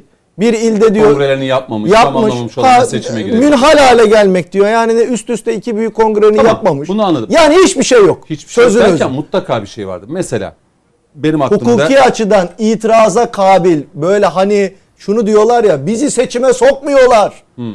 İktidar kendi idamesini sağlamak için Muharrem Erken'in tweet'i burada. Acaba iktidarımızı koruyabilir miyiz düşüncesiyle seçim kanunu geldi. şunu söyleyeyim. Mesela seçimde, son seçimde, Mügalata. seçimde 0.3 oy, oy alan bir partinin bu seçim kanunu teklifiyle birlikte ittifakları da düşündüğümüzde Bakın ne yapacak? bunların Çok bir önemi var mı Ya artık? bakın bakın yine var. Niye? Siz bakın ne diyorsunuz? Ben ittifakın önünü açtım ve tüm Türkiye'de şu an %10 ya ittifak. Evet. %7'yi getirdim diyorsunuz. Tamam. Dolayısıyla Cumhuriyet Halk Partisi ana muhalefetin başı. Onun İttifak çatısı dışında seçime altında girecek olan parti %7'yi geçmesi Evet. lazım Türkiye genelinde. Zaten ama bunu- İttifakın içerisine girerse seçim barajı diye bir şey Yok demek Tamam. ki gene vaveyla edecek, bağıracak, çağıracak bir şey yok. 0.7 de alsan. Evet. Şu an Saadet Partisi'nin milletvekili hangi partinin listesinden girdi? Ya biz kimi kandırıyoruz? Kendimizi mi kandırıyoruz? Cumhuriyet Halk Partisi'nin listelerinden mütedeyyin kesimin partisi girdi vekil çıkardı. Doğru mu? Büyük Birlik Partisi Sayın Destici nereden geldi? Dolayısıyla Büyük Parti. 2018'de gelen ittifak sistemi yine var. Onu 7'ye indirmiş. Anladım. Aslında itirazı gerektiren demokratik anlamda muhalefetin mış gibi yaptığı, algıyı yönettiği hiçbir şey yok. Bakın ben 2002'den Tam beri... tersi de işine mi yarıyor diyorsunuz? Evet niye? Çünkü biliyor musunuz? Eline koz verdiniz. Nedir Doğru anlatamazsanız. Bakın siz çok yapmanız gereken şu. Şimdi Mehmet abi dedi ki ne oldu biz anlatamıyoruz? Ya anlatamıyoruz biz. Bir taraf çıkıyor diyor ki tweet atıyor. Gideceklerini anladılar son günleri. Öbürü diyor ki dört başlık için itiraz var. Neymiş? Parmağını boyayacağız. Seçim barajı 7 7 değil 3 zaten ittifak barajı var. E hakimi kim atamış? Kura çekilsin. Bak bir hukukçuya ben 2002'den beri Türkiye'de bütün seçimleri yönettim. Sandığından itirazına kadar. Tamam. Kimse, kimse bize itira, e, hikaye anlatmasın. Burada somut olarak itiraz edilebilir hiçbir şey yok. Peki nedir burada koparılmak istenen Evet. yaygara? Nedir? Siz Öyle bunu çok net söyleyeyim. Siz bunu iktidar olarak doğru anlatamazsanız, iktidar olarak yalnız ve sadece 15 tane maddeyi yazıp meclise kanun teklifi olarak gönderip muhalefetin elinde koz verirseniz ne oluyor biliyor musunuz? Gideceklerini anladılar bir vaveyla yaratıyorlar. Seçimi itiraz kaybetmemek adına- Ya itiraz başlıklarında Türkiye'de bir Allah için artık oy dışında o da Mazhar Hocam yaptı hesabı. Adalet ve Kalkınma Partisi AK Parti için 10 rey, Milliyetçi Hareket Partisi için 4 rey. CHP'de 7, İyi Parti'de 6 rey. Yani aynı değişen hiçbir şey getirmiyor size. Burada ne var biliyor musunuz? Son mükerrer kayıtlar yazılmasın. Muhtarlık seçimlerinde son seçmen kütükleri gelsin. Yenilikler olarak hani söylediniz. E, 7 kişiden müteşekkildir ilçe seçim kurulları gene 7 kişi. Biri hakimdir, iki memuriyedir gene aynı. Dördü siyasi partilerdir aynı. İl seçim kurulları bir yani artı sizin 2'den anlattıklarınızdan bir aynı. seçim barajı 7 Evet. sembolik ittifakların içerisine giden Bir partiler tek için- artık oy yok. Artık oy da dediğiniz işte o Masar hocamın 10 artı 4 dediği. E, diğer taraftan da Cumhuriyet Halk Partisi'nin ve İyi Parti'nin 7 artı 6 oya tekabül eden bir tarafta 14 bir ittifaktı. Diğer Hmm. tarafta 13'e tekabül eden günün sonunda hiçbir şeyin değişmediği ama şu 15 madde üzerinden fırtınalar koparıldığı bir seçim kanun Peki. teklifi. Bu ne olur? Bunlar daha iyi bilir Mehmet abi. Mecliste önce komisyona gelir. Komisyondan genel kurula gelir. Bu var ya eğer eğer 3 kere 5 kere 10 kez değişmeyecekse ben susarım. Peki. Bu çok değişecektir. Toplumda bunu doğru anlatmak lazımdır. Topluma şunu empoze etmeye çalışıyorlar. Gideceklerini anladılar. Kanunla kaim olmaya çalışıyor. Hayır. Türkiye Cumhuriyeti Devleti demokratik bir devlettir. Anayasanın ikinci maddesinde ifadesini bulur. En demokrat insan da bunun bedelini ödemiş. Recep Tayyip Erdoğan'dır nokta. Peki. Sayın Metiner, Cem Kaya'nın söyledikleri.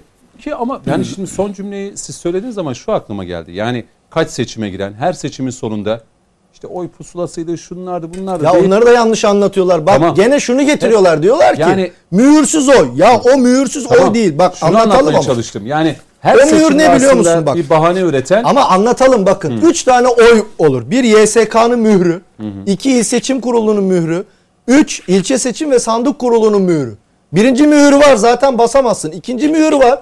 Üçüncü mühürde sandık kurulu başkanı mührü vurmuyor. Mehmet Metiner'in, Coşkun Başbuğ'un, Cüneyt Özdemir'in oyu geçersiz olacak ha. Ya böyle bir hukuk var mı? Bunlar gökten mi geliyor bu oylar? Zaten sayısı adedine kadar çuvaldan çıkıyor. Yok muhalefet bunu şey yapıyordu işte. Bakın algıyı şöyle yönetiyorlar. Mühürsüz oylarla seçim kazandılar. Evet. Mühürsüz oylara referandum kazandılar. YSK tarafgir yanlı karar verdi. Velev ki Çıkıp da bağıra bağıra bunu feryat eden tek kişi benim. Mühürsüz oy bu. Diyorum ki Yüksek Seçim Kurulu'nun mührü varsa, İl Seçim Kurulu, ilçe seçim kurulu mührü varsa ve bunlar çuvaldan çıkmışsa adetle sayıyla tüm siyasi partilerin temsilcilerin önünde imzalanmışsa ve bu oyun içinde son sandık kurulunun vurmadığı mühür varsa benim irademi nasıl siz bertaraf edebilirsiniz ya? Demek ki bunu da doğru anlatmak Anladım. lazım. O zaman şu oluyor. Velev ki bu seçim düzenlemesiyle birlikte ki Evet. e, 2023 Haziran'da Mehmet Metiner gideceğiz. Cumhur İttifakı kazandığı zaman da bu sefer şunu mu diyecekler? İşte bak Evet. Bir Hazır. yıl önce bu düzenlemeyi Bravo. yaptılar. Çok güzel. Daha önceki seçimlerde işte örneklerini Bravo. verdik. Çok güzel. Yine bir bahane. Hatta şöyle de konuşuyorduk. Hatırlayalım birkaç hafta öncesinde programlarda. Ya 2023 seçimine Coşkun Başbuğ da söyledi. Her açıdan kritik. Batı medyasında bazı şeyler çıktı. Ee, Erdoğan kaybetse de kazansa da e, İş Türkiye şaibi. karışacak. Şöyle olacak. Böyle iç karışıklıklardan hep e, Türkiye'nin seçimi kazanan da kaybeden açısından da zor bir süreç Türkiye açısından bekleniliyor diye yorumlar yapıldı. Şimdi bu seçim kanun teklifi çok da bir şey değil diyor. Muhalefet niye bu kadar vaveyla yapıyor Ve diyor. bilgiyle söylüyorum ben Ha, Mehmet yani- abi. Yanlışsa al, tasfiye Bilmiyorum buyurun. Buyurun. Şimdi Yo, yani pası size atayım. kanununu- Sizin dikkatinizi çekenler var mı? Eksik kanununu- gördüğünüz var mı? Seçim kanunu çok iyi özümsemiş. Ben çok da güzel anlattı yani. Tebrik ediyorum kendisini. Bu mühürsüz oy bu şekilde anlatılsa var ya. Mehmet abi. Ben anladım. Ben anladıktan sonra herkes anlar sana söyleyeyim yani. Yani o gün anlatılamadığı için sahte olayla, Ya, tek oylarla başımıza sanki Bu kadar geldik. basit Oylar- ya. O kadar nokta. Yani o- oy sayısı belli. Belli. O sandıkta Çuvaldan kullanılan çıkan oya belli. belli. İmza Fazla kadar. fazla yok. Siyasi partilerin gözlemcileri orada. Ama biz bunu bile anlatamadık. Anlatamadık. Bravo. İki. Şimdi benim için önem arz eden iki şey var. Bir, yüzde on, yüzde yediye iniyor. İki, artık oylar. Evet. Adalete, temsil sistemine zarar veren e, bu oylar iptal ediliyor. şu artık oyları da Tabii Mehmet abi açık devam oylar da açıklayayım. buyurun. Hani izleyicilerimiz için Tabii. artık oylar. Teknik tabii. Mesele Elazığ'dan örnek vereyim. Normalde şu an Elazığ'da MHP'nin bir milletvekili olması gerekiyordu. Evet. Çünkü MHP'nin almış olduğu oy e, CHP'nin almış olduğu oylardan farklı e, fazla ama CHP ile İyi Parti ittifak yaptığı için Gürsel İyi Parti'nin oylarıyla CHP'nin adayı milletvekili seçildi. Gürsel Erol değil mi? Adıyaman'da HDP'nin aldığı oy, HDP adayının almış olduğu oy, CHP'nin adayının almış olduğu oydan çok daha fazla. Ama CHP ile İyi Parti ittifak yaptığı için İyi Parti'nin oylarıyla CHP'li aday milletvekili seçildi. Artık oylar dediğimiz aslında bir Bu bunun anlamda da geçecek. Haram oylar diyebileceğimiz Çok güzel. şeyler. Bunu Burada kullanalım. getirilen sistem Mehmet abi bunu evet. kullanalım. Haram oy. Güzel bir tabir. Buradaki sistem şu. Hak edilmemiş oyla seçilen milletvekili. Ama vatandaşa böyle anlatacaksın. Ya haram değilse Yani oturuyor hak edilmeyen-. Bu, bu iki şey önemli ama bana göre, bana soracak olursanız mesela ittifakı, Cumhur İttifakı'nın bir diğer bileşeni olan Büyük Birlik Partisi'nin farklı bir e, önerisi var. Ben de o doğrultuda Nedir o? düşünüyorum. Daha önce de ben de söylemiştim. Hani kurumsal kimliklerine saygıdan dolayı ben de öyle düşünüyorum dedim. Aslında onlardan önce de ben öyle düşünüyordum ama sonuçta bir partimizdir. Değer verdiğimiz arkadaşlarımızın kurmuş olduğu bir partidir. Kurumsal aidiyetlerine saygımdan dolayı onlara katıldığımı söylüyorum. Şimdi yürütmede bir sorun yok artık. Değil mi? Evet. Yürütmede istikrar sağlanmış. Evet. Peki mecliste yapılması gereken şey nedir? Bir yasamayı güçlü kılacaksın. Saygın ve güçlü kılacaksın. İki, demokratik temsilin önünü açacaksın kardeşim. Ya barajı sıfırlayacaksın ya da yüzde üç gibi minimal bir düzey çekeceksin. Ben o kanaatteyim. Çok doğru. Çünkü eskiden %10 barajı niye vardı? Hani şey olmasın çok e, yönetimde siyasal istikrarsızlığa yol açabilecek bir olgu ortaya çıkmasın diye. E Şimdi meclis. Aa. Ama şimdi de diyoruz ki kim yürütmeyi alıyorsa mecliste de o partinin çoğunluğu olsun ki yürütme ne derse gene meclis aynısını yapsın. E zaten parlamenter sistemde de böyleydi. Mecliste çoğunluğu olan bir parti aynı zamanda hükümet olduğu için yürütmeyle yargı şey yasama iç içeydi. Aslında daha açık konuşmak gerekirse var ya Buyurun. bütün maskeleri paramparça ederek konuşacak olursak yasama her zaman yürütmen emrinde olmuştur. Yasamanın kendine ait bir şey yok ya. Biz yasama hiç yasama organı üyelerini çok matah şey zannediyoruz ya. Biz de milletvekilliği yaptık. Mazhar kardeşim de yaptı. Yani e, çok ayrıntılarına girmeyeceğim. şimdi bugün E, girmemek siz- lazım evet, ama e, zaman zaman dizgin. ama şu, şu, hayır doğruyu söylemek. Millet var ya millet meclisinde, milletvekili arkadaşların büyük bir çoğunluğu eğer mecliste komisyon üyeleri değilse hangi yasaya evet hangi yasaya hayır dediklerini bile bilmezler. Buna muhalefet partilerinin milletvekilleri de dahil, iktidar partisi milletvekilleri de. Genel kurula geldiğinde kabul edenler etmeyenler. Kabul edilmiş. Hükümet getirmiştir zaten. Kabul ama edilmiştir. Hiç mi bakmıyorlardır? Ya, Ya, şu beni 15 Mart- dinlesen. Ya, Bir şey söylüyor. ay, Ya şu an bak olay şudur. Biz içerideyiz. Evet. Seçim bölgemizden insanlar gelmiştir. Kuliste bekliyor. Gitme bakalım.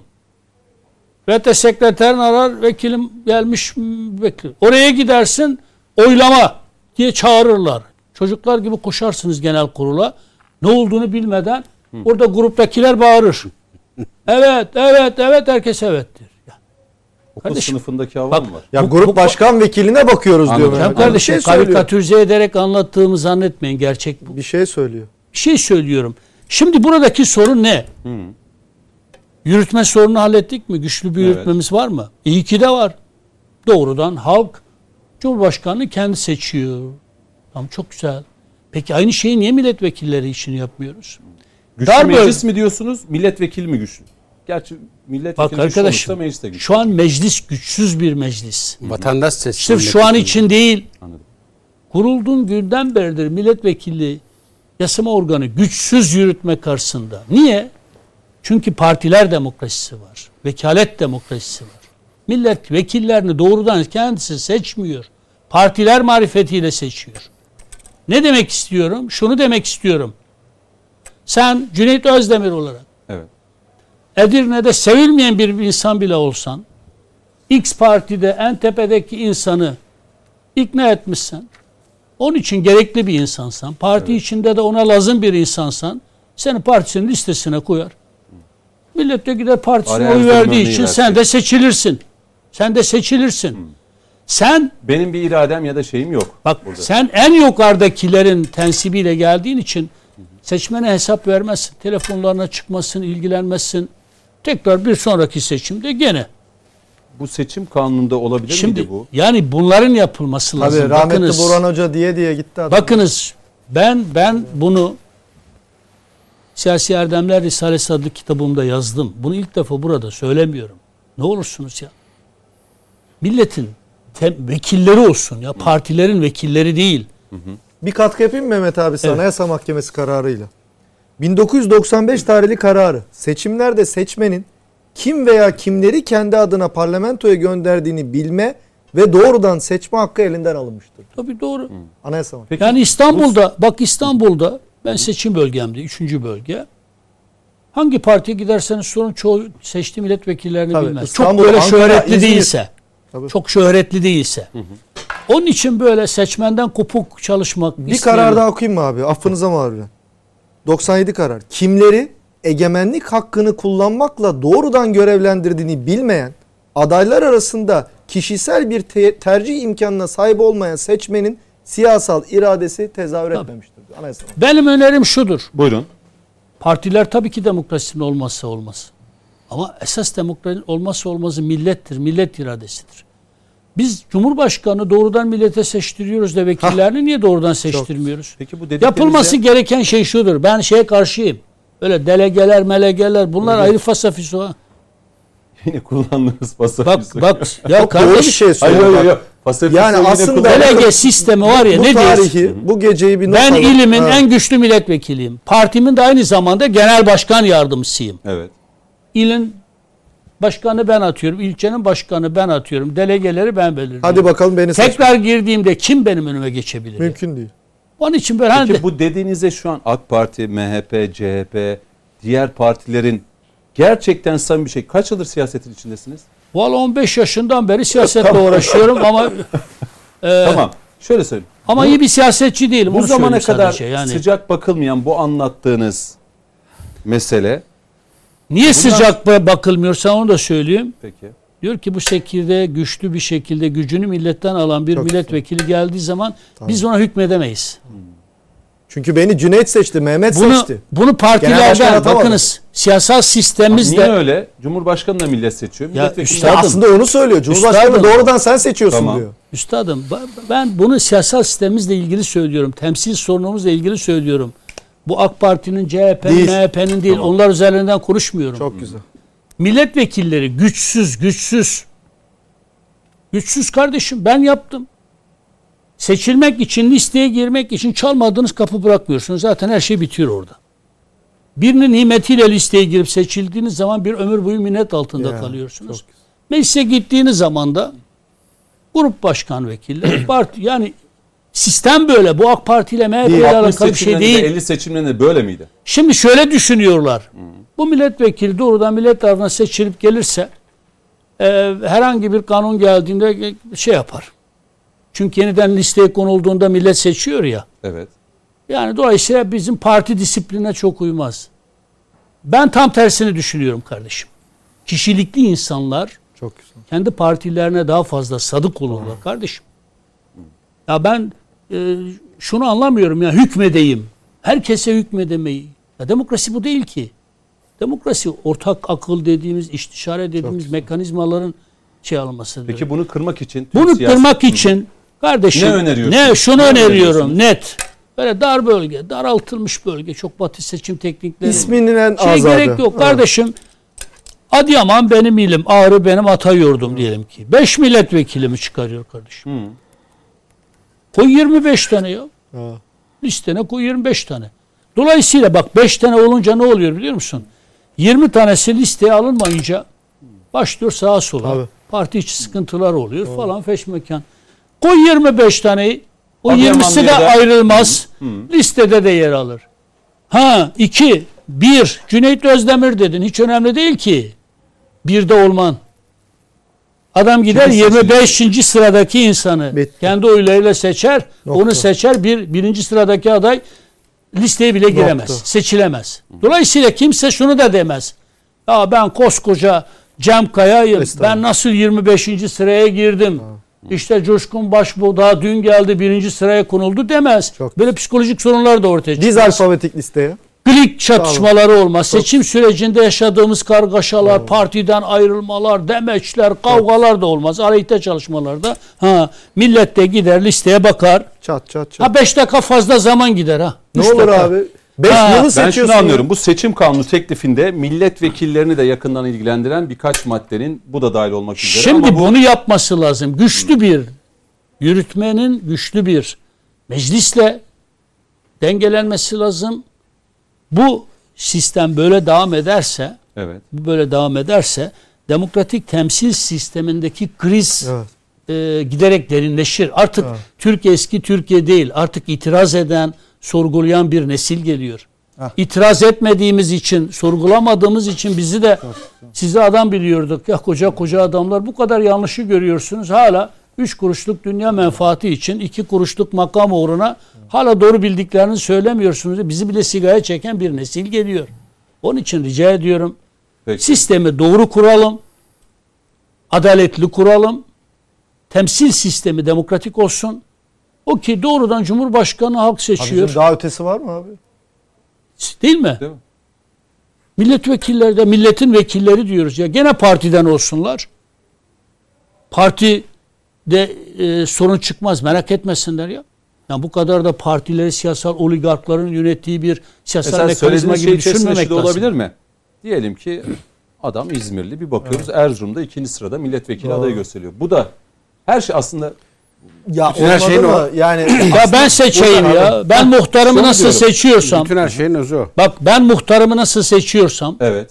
tamam mı? Milletvekilimi kendim seçerim. Ya. Yani benim O kadar ya. sırlarım içerisinde Şimdi- bulunan Evet, birini evet. bir O zaman ne olur? Bir, parti şeyden ayrılır ya. Ben milletvekillerinin aynı zamanda seçildikleri partilerinin yöneticiler olmalarına karşıyım kardeşim. Adam MKYK üyesi, genel başkan yardımcısı, ilin milletvekili. Bütün siyasi erkler, yetkilerin bir kişide toplandığı bir yerde demokrasi olmaz kardeşim. Orada ne oluyor biliyor musunuz? İlin en güçlü milletvekili kim? Hemen diğerleri eteğine Tabii, tutulmaya birinci başlıyor. sıraya bak ona göre E diyor ki il başkanı kim oluyor? Yani bu varken il başkanı kim? O İlçe başkanı mesela? kim? Tabii. Ankara birinci, bir- bölge Ankara birinci deme. sıradaki şey mi oluyor? Ankara yanlış örnek. Ya. Ankara'ya geç. Ya Anadolu'ya gel. Bayburt diyelim. Tabii ya Bayburt, Bayburt da yanlış örnek. Tam nereye ya Onun için- bak Kayseri, Yozgat, Tamam. Denizli bir Ne oluyor? numaraya bakarsın. O ne o oluyor? tırnak içinde oranın, tırnak içinde artık kelimeleri de kullanamıyoruz. Oranın abisidir. Niye biliyor musunuz? Ona göre şekillenir. Anladım. Bak şuraya bir katkı bulayım mı? Şimdi bakın bitirdiysen- partiyi, Dur, abi partiyi birbirinden ayırmak lazım. Bakınız parti adam partide görev yapacaksa partide, parti genel merkezinde görev yapacak. Milletvekili bir meclisteki komisyon faaliyetleri, genel kurul faaliyetleri bir seçim bölgesi Seçim ya. güzel. Seçim bölgesine gittiğinde de orada ofisleri olacak. Tabii sürekli. Orada oturacak. Tabii. Tabii. Dinleyecek İstanbul milletvekili ise orada oturacak. Üçüncü bölgede ise üçüncü bölgede oturacak. Ankara'da otur, İstanbul'da milletvekilliği yap. Bu dönem sona erecek. Doğrudan seçmenine hesap verecek. Bilir ki seçmen telefon ettiğinde çıkmazsa, Çat. Problemlerle ilgilenmezse bir sonraki dönemde listeye girse bile üstü çizilir. Şimdi diyor ki ya benim partim zaten güçlü. Ben listeye girdikten sonra seçmen bana kızsa kaç yazar kızmazsa. Ne oluyor o zaman? Geldiği Ankara'da partide kim güçlüyse liderden sonra liderin Evet. ekibine dahil olamamışsa hangi genel başkan yardımcısı hangi Ona parti yöneticisi onun adamı olmaya çalışıyor tekrar listeye girmek için. Şimdi ya böyle bir milletvekili sistemi olur mu? Böyle Peki. temsil sistemi Bir olur 30 mu? saniye katkıda bulunayım mı? 30 saniye Coşkun abi. Öyle mi? Bitti Peki. bu akşam benim Tamam. Şimdi işim. hakikaten çok Birazdan harikayı size hakikat araya müsaademi, gideceğiz. Araya giderken müsaademi efkardan doğar. Şimdi İstanbul 98 tane milletvekili var. Doğru mu Mehmet abi? Evet. 600 tane parlamentoda vekil var. 98'i İstanbul'dan geliyor. Hadi bu kadar seçmen var. Oturup kim kimi tanıyor? İki, bir İngiltere'de 2001'de Coşkun abi dil kursuna gittim. Seçimler var. Konservatifler, muhafazakarlar, Labour Parti, İşçi Partisi. Bütün milletvekili adayları sokakta. Milletin içinde. Niye? Diyor ki seçmen doğrudan beni biliyor. Dok diyorlar. Orada giriyor. Ön seçimde beni seçiyor. Ondan sonra parti beni tasdik ediyor diyor. Ve seçmenin seçmediğini parti genel başkanı tasdik etmemezlik yapamıyor. Bu ne oluyor? Mehmet Metiner'den. Mutlu mu vatandaş? Mehmet Metiner vekil oluyor. A- A'dan, B'den, C'den oraya atayarak siz mebus transferi yapamıyorsunuz. Onun için çok eğer. Peki. Coşkun Başbuğ. Mesela ben o yüzden gönül rahatlığıyla ilan ettim bak. Gönül rahatlığıyla bir aktif siyaseti bıraktığımı, iki bu seçim sistemiyle. Ben liderimin emrindeyim. O ayrı bir şey. O ayrı bir şey onu koy. Liderimin emrindeyim. Her türlü mülazanın dışında söylüyorum bana Sayın Recep Tayyip Erdoğan. Benim ona bağlılığım farklıdır. Kişi kültüne dayanan bir bağlılık değildir bu. İdeallerimin temsilcisi olduğu için ona. Ölümüne bağlıyım yani. Bunu söylemekten ne haya ederim ne de kimse bunda yalakalı kalır yani. Ama eğer onun bir talimat olmazsa, git şurada şunu yap demezse, asla gidip aday aday olmayacağım. Aktif siyasette bıraktığımı. Ama eğer dediğim sistem olursa 29. sırada da olsam kendimi denemek istemiyorum. Ya. Millet beni istiyor mu istemiyor mu kardeşim? Bu çok önemli. Bir göreyim Bu ya. dediğiniz çok önemli. Yani bölgende Öyle bakayım. kerameti kendinden menkul bazı isimler var. Böyle kendini makamından dolayı, ünvanından dolayı. Bakalım ya halkta kimin ne kadar karşılığı var. Siyaset halkla yapılır. Halkta karşılığı olan insanlarla yapılır. Yapmazsa ne olur? İşte bir yerden sonra su Coşkun Başbuğ. Yani tüm bu konuşulanlara sizin de Şöyle katkı e, sunacağınızı bekleyerek belki sözü size veriyorum buyurun. Şöyle e, şimdi bütün bu söylemlerden aslında anlaşılması gereken olan şu. Halkın eğer iradesinin iliklere kadar yansı, sandığa, siyasete yansımasını istiyorsanız işi tabana yayacaksınız. Şimdi e, Milletvekili olmak ister misiniz? Sayın İnşallah. anlattığı Ben şey. çok Yok, yok. isterim yani. Anlattığı, Coşkun kardeşimin anlattığı şekilde mi olmak istersiniz şu anki durumda mı? şeref duyarım. Yani bu ona layık Yok görülmek. yok şu anki sistem ve düzen Hayır ben yoksa- Mehmet, Mehmet abinin ifade ettiği Mesela düzeni de siz isterim. nerede doğumlusunuz? Ankara doğumluyum. Ankara. Ankara'dan İzmir'de ikamet ederim. Olay şu. Yok. Olay şu. Futbola meraklı bir kez oradan örnek vereyim. Biraz daha basitleştirerek anlatayım. Şimdi siz milli takım diyorsunuz, milli dava diyorsunuz. Şimdi milli dava dediğiniz yani milli takımlık bir olaya e, oluşturacağınız bir takım var. Müsabakaya çıkaracaksınız. Biri diyor ki kardeşim Fener, Galatasaray, Beşiktaş birini seç diyor. Onun içini ben dolduracağım diyor. Hangi mevkide kim futbol oynayacak? Mehmet abi de diyor ki ben diyor takımı seçeyim ama o takımda diyor oynayacak adamı da diyor mevkiine kadar diyor her takımdan alacak şekilde ben belirleyeyim diyor. Şimdi atıyorum ben e, yetenekliyim, hevesliyim, gayretliyim, yapıcıyım, bir şeyler üretmek istiyorum. Ama e, o listede Siyasette belki bir fark oluşturacaksınız. kesinlikle ben öyle çok değer olduğuna inanıyorum memlekette. Kesinlikle. Hani o kadar pırlanta insanlar var ki. Onların önünü açmazlar Sayın Komutanım. Heh, e, açacağız inşallah işte böyle söyleye söyleye açacağız. Şimdi o Ama dediği Coşkun'u mecliste görmek isterim. Yani. Gerçekten Yok ben onu şey hani kişisel olarak yani de yeri geldiği için böylesine değerli Eksik insanların olan- güvenlik, terör ve benzeri konularda deneyimi olan, sistemi de bilen. Şimdi yayınlar Yani- öncesinde Coşkun abi diyorduk. Bundan sonra sayın vekilim. Öyle mi? Valla gene eğer Coşkun abi diyemeyeceksen, sırf sayın vekilim diyeceksen seçilirsin. Hayır ben de durumu durumu şu an ironileştirdim yani. O yüzden. Mehmet abi gene taşı dediğine koydu ama orada. şimdi yok Mehmet abinin dediği çok doğru. Çok güzel. O- Kaçırdın sayın moderatör bak. Çok güzeldi orada. O, olay şu. e, bu millete hizmet bizim için şereftir. Eyvallah. Ama vekil olarak ama başka yoldan, Ama başka nefer koldan. olarak. Yani ben hep e, bu yaşa geldim onu şiar edindik. Dedik ki ama teğmen ama yüzbaşı ama emekli olmuş bir zabit olarak hala hizmete devam ediyoruz. İşte Mehmet abi şahit. Allah daim ve kaim eylesin. Amin hep birlikte. Amin. Ha bunda da e, zerre bir beklentim yok. Güzel olan da o zaten. Kesinlikle. Eyvallah. İnanışla e, Yaradan'ın vermiş olduğu lütufla bir şeyler yapmaya çalışıyorsunuz. Faydası oluyorsa ne mutlu. Ama burada ben hani o seçim sisteminde evvelden beri karşıyım. Mehmet abinin dediğini ben yerden göğe destekliyorum. Neden? Çünkü bir liste var. O listenin içerisine tekniktir yani takımdan e, dem vurduk oradan devam edelim. Siz o yönetici kadroda yani e, esas o kulübün başındaki yönetici idari kadroda bir adamınız yoksa veya teknik direktörle bir şekilde ilişkiniz iyi değilse o kadroya girmeniz mümkün değil. İmkansız. Ha girersiniz yedeğe yazarlar sizi 10. sırada. Bekle ki sıra gelsin sen oyuna gireceksin de işte o sakatlanacak bu çıkacak. Ondan sonra oyuna girme şansını elde edesin. Ha bunun doğrusu ne? Bunun doğrusu iki oylama. O nedenle Mehmet abinin o dediğini çok kıymetli buluyorum. Partiyi oyla, takımı oyla ama aynı zamanda o takımda e, e, rol almasını istediğin, oynamasını istediğin futbolcuları da ayrı oyla. Orada işte listede ön sıra, 6. sıra, 5. sıra lafları geçmesin. Şimdi bu söylediklerinizin e, ışığında ben de şöyle baktığımda hani e, son e, 20-25 yılda siyaseti yakından takip eden bir Tabii. genç kardeşiniz olarak öyle söyleyeyim. Bu biraz zor kırılacak bir mesele gibi. Çok Bu partiler Yani- üstü. Mehmet Ne abi. yapalım? diyorsun ya, Sosyolojik bir durum. Teslim olalım. E, Supravalör değerler Bir dönem durum. denendi bu şey Ya şimdi döneminde. mesela- Milli bakiye sistemi. Evet, Şimdi 1900 örnek hani batıda Çetin batıda, tercih, tercih. batıda Tercih acaba böyle midir? Hep örnekler işte batıda acaba siyasi partilerdeki Ben kendi memleketime bakarım. Ben kendi şartlarıma Mesela bakarım. Merkel diyor mudur? Kuzey Westfalia eyaletinden ilk 5 sırada ben şu isimleri milletvekili olarak parlamentoda orada Alman şi- şimdi meclisinde görmek istiyorum mu Almanya'nın, diyor. İngiltere'nin, ABD'nin e, e, denklemleriyle oranın dinamikleriyle Türkiye'yi kıyaslamayın. Tabii Çok orada farklı. lobiler Evet, değil mi? bizim Şeyler şartlar bambaşka. Yani bizim şart Anadolu insanı gerçekten e, ufuk ötesi olan bir e, Kesinlikle. insan. Feraset Yani ben var. partilere müracaat eden herkesin listeye girmesi gerektiğini söylemedim yani. Ayrıntı açıklama vaktimiz olmadığı için her partinin kendi kriterleri vardır. Mutlaka. Diyelim ki 50 kişi müracaat etmiştir. Bunu 25 kişiye indirirsiniz. Partinizin ideallerine uygun kriterlerinize göre dersiniz ki ben senin listeye girmeni istemiyorum. Ama sırf 5 kişi seçildiği için 5 kişi koyduğunuz zaman olmuyor. Bırak ya 25 kişi koy insanlar gitsin vatandaş tercih etsin. Bunu istesin. Sonra kim çıkıyorsa o senin partinin milletvekili Başının olsun. gözünün üstü. Yine senin parti. Tabii gene senin Masar partin. hocama da birazdan söz vereceğim. benim- Belki araya giderken. He, benim mesela tanıdığım, çok sevdiğim A parti, B parti önemli değil partisi. Gerçekten bu vatan için kıymetli olduğuna inandığım kişiler sırf bu listeleme yüzünden hem küstüler hem sistem içerisine giremediler.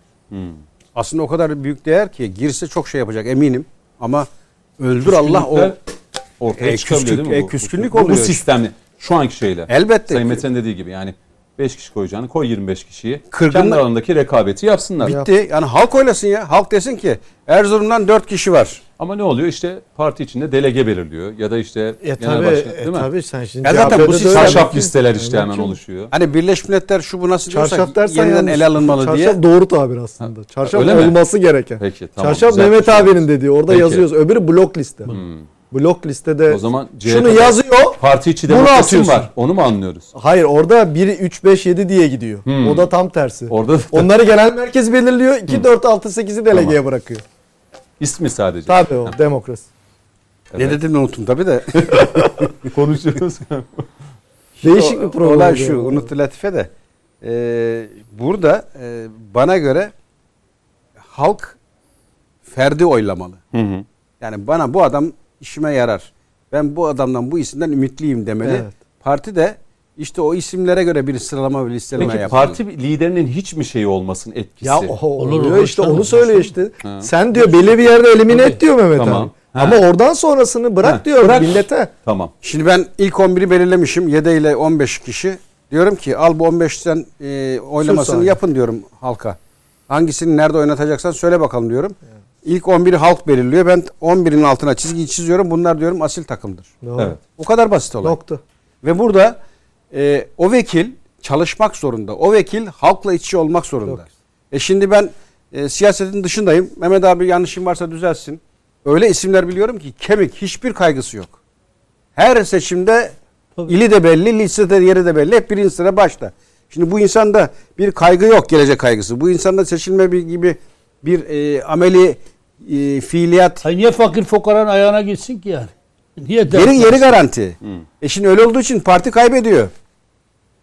Ülke kaybediyor ve vatandaş da patinaj yapıyor. E onun yerine Şimdi şimdi Sayın Komutanım gençlerin önünü açamıyorsun. Heh. Bir genç niye ya seçime e, siyasete girmek istesin? Hep bize ne öğrettiler? 80 kuşa ben de asker çocuğum. Aman politikadan uzak durun. Ya niye? Niye ben de ülkemin kaderinde geleceğinde bir söz sahibi olmayayım? Niye ya da ben de milletvekili olabilmek için en son seçimde ben öyle rakamlar duydum Evet. ki ya bu kadar paraların harcanması bana çok Ya Amerika'dan örnek veriyorum. Hadi Türkiye'ye söylemeyeyim. Evet, 600 o- bin dolardan Evet, başlar evet, 30 evet. milyon dolara kadar. Türkiye'den Dünyada da örnek vermeyeyim. Evet. Peki. Masar hocama döneyim bir 5 dakika araya gideceğim. Masar hocam e, reklam arasına gideceğim. Sayın Veteriner de uğurlayacağız.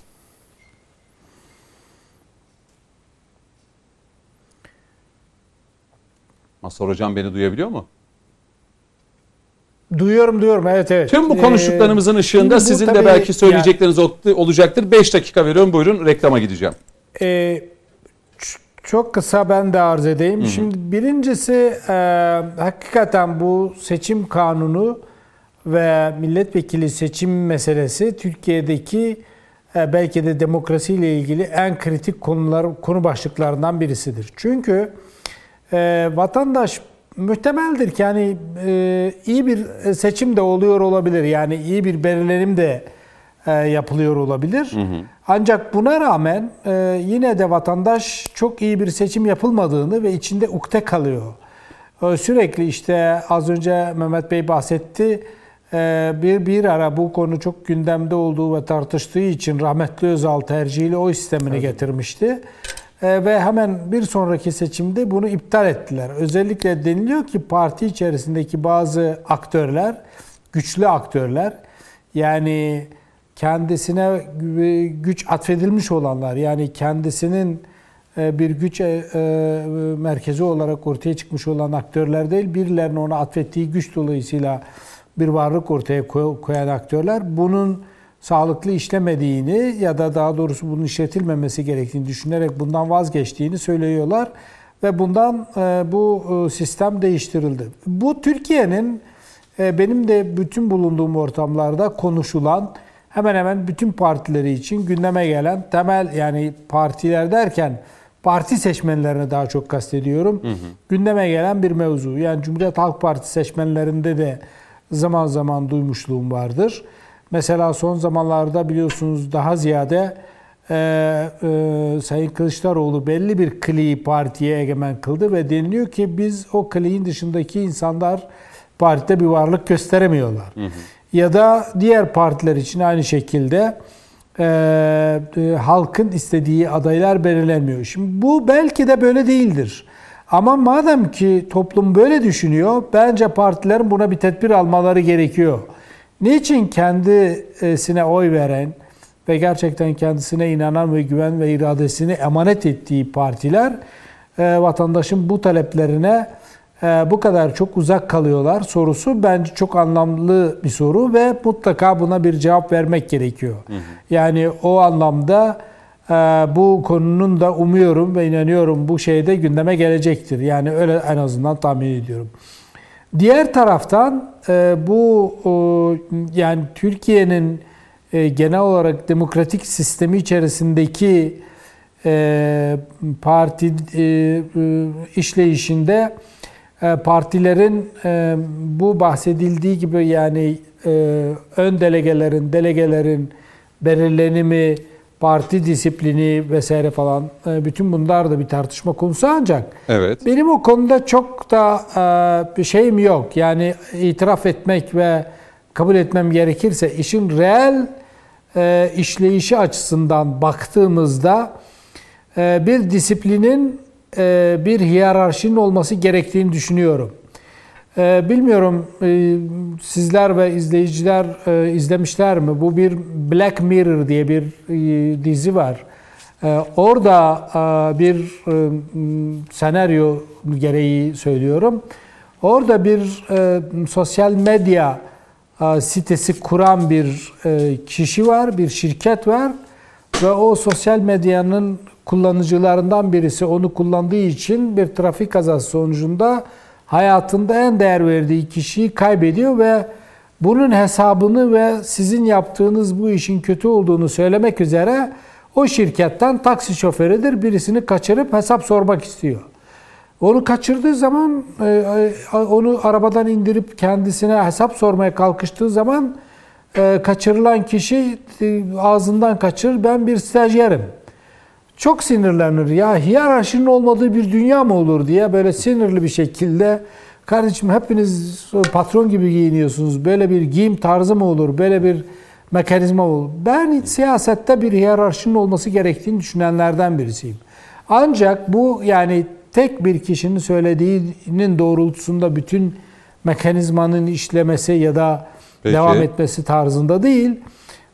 Daha ziyade bu e, bir parti disiplininin ve aynı zamanda parti içerisindeki işleyişin e, gerçekten bir e, kurallar içerisinde devam etmesi açısından önemli.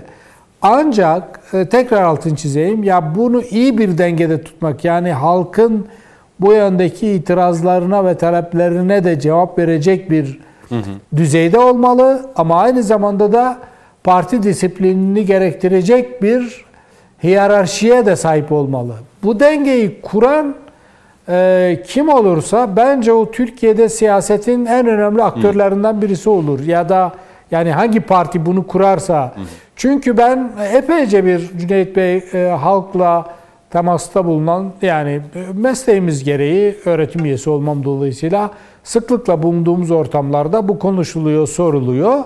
Ve hakikaten bu hepimizin az önce e, şikayetçi olduğu konu, toplumun da şikayetçi olduğu bir konudur. Yani ancak yani bu kadar çok şikayeti gerektirecek böyle temel bir problem olarak da belki değildir. Yani Eğer değiştirmezsek böyle bir şey olmaz. E, bu AK Parti'nin bunu yapabileceği ve yapması gerektiğini düşünüyorum. Son Peki. cümlem şu olsun. Bana göre daha önce AK Parti şimdiye kadar bir biçimde Sayın Cumhurbaşkanımızın namıyla ya da onun karizmasıyla, onun liderliğiyle seçimleri götürüyordu. Tekrar bunu böyle götürecektir. Hiç kuşku yok. E, fakat daha önce işte diyelim ki Urfa'dan Mazhar Bağlı ben önemli değil kardeşim Mazhar'ı tanımam ben Tayyip Erdoğan'a oyumu veriyorum de, diyordu. Fakat bu seçimde bence sadece bunu demeyecek. Aynı zamanda diyecek ki buradaki adam kim? Ben bunu tanıyor muyum? Biliyor muyum? Ve elbette ben Tayyip Erdoğan'ı tanıyorum, biliyorum diyecek. Böylece oy verecektir. Eğer böyle bir düzenleme yapılırsa AK Parti rakip tanımaz. Peki. Ama bu daha önceki dönemlerde olduğu gibi e, lalet tayin bir tercihte bulunulursa e, işin kritik ve zor olduğunu düşünüyorum. Peki. Yani Cumhurbaşkanı oylarıyla partinin oyları arasında derin bir makas açılabilir yani. Değil mi? Mazhar onu söylemeye çalışıyor. Ama eğer Evet. o denge tutturulursa Aynen. da AK Parti'nin Tabii, tabii. seçimi kazanacağını İşte da bunun için e, çok özür diliyorum. Bu de bu uçurumun giderilmesi için e, Cumhurbaşkanının karizmasına ve Cumhurbaşkanı temel vizyonuna ve onun rüyasına hani en azından yakın bir e, potansiyel ya da bir işte vizyon ya da bir bilgi, bir birikim, donanım, kitle sahibi olan adaylar göstermesi gerekiyor. Peki. AK Parti'nin. Peki. Şimdi araya gidelim. Ee, Sayın Metiner, e, bir izleyicimiz de Çarıklı Bahadır galiba. Metiner'in anlattığı seçmenin istediği adayı seçme sistemi Hollanda'da hem genel hem de yerel seçimlerde uygulanıyor. Hatta şeyi de göndermiş hani o oy pusulasını Çarşaf. tek tek böyle ve e, istediğiniz adaya oy vererek onu seçirebiliyorsunuz diyor. O Haklı. paylaşımımızda da Profesör Doktor Masar Bağlı hocamızla birlikte ki süremiz de daraldı yaklaşık 21-22 dakikamız var. Hem yarınki NATO Liderler Zirvesi Rus işgalindeki artık birinci aya doğru giderken yarınki bu Liderler Zirvesi'nde Cumhurbaşkanı Erdoğan da bu zirveye katılacak. Türkiye'nin tutumu belli iki tarafa da eşit mesafede yaklaşıyor. Yarın e, NATO'nun liderler düzeyinde nasıl bir karar alacağını e, belki soracağım konuklarımıza. Ama öncesinde belki geçtiğimiz geride bıraktığımız Cuma günü çok önemli bir e, proje daha Türkiye'de hayata geçti. 1915 Çanakkale Köprüsü. Soğuğu çok yedik. Çok soğuktu ama e, en başta şikayet etmiş gibi olduk ama sonra düşündük 117 yıl önce e, 107 yıl Ya. önce ecdat burada bu mücadeleyi verirken Mart ayında Ya. ve öncesinde Şubat, Ocak Ya. o zor şartlarda belki üzerlerinde kaban yoktu. Belki değil, yok yoktu. tabii. Yoktu yoktu Tabii. yani sıkıntılar, zorluklar, azıkları yoktu. Soğuğu unuttuk bir anda ama orada muhteşem bir eseri gördük. Açılışına katıldık. Yayınlarımızda izleyicilerimizle beraber olduk. Ama e, her mega proje karşısında da muhalefetin bir tutumu var. Belki ikişer üçer dakika bu bağlamdaki e, görüşlerinizi alayım. Masar Hocam önce döneyim. Masar Hocam Ankara'da hani o, yalnız kalmasın hep sürekli kendisine Pozitif ayrımcılık istiyorum. yapalım. Tabii Evet. sürekli kendisine dönüyorum. Masar Hocam buyurun. Eyvallah. Bu Çok milli ve ederim. yerli projeler, bu e, mega projelere muhalefetin tutumunu hep biliyoruz. Bir hazımsızlık olduğunu da açık açık görüyoruz.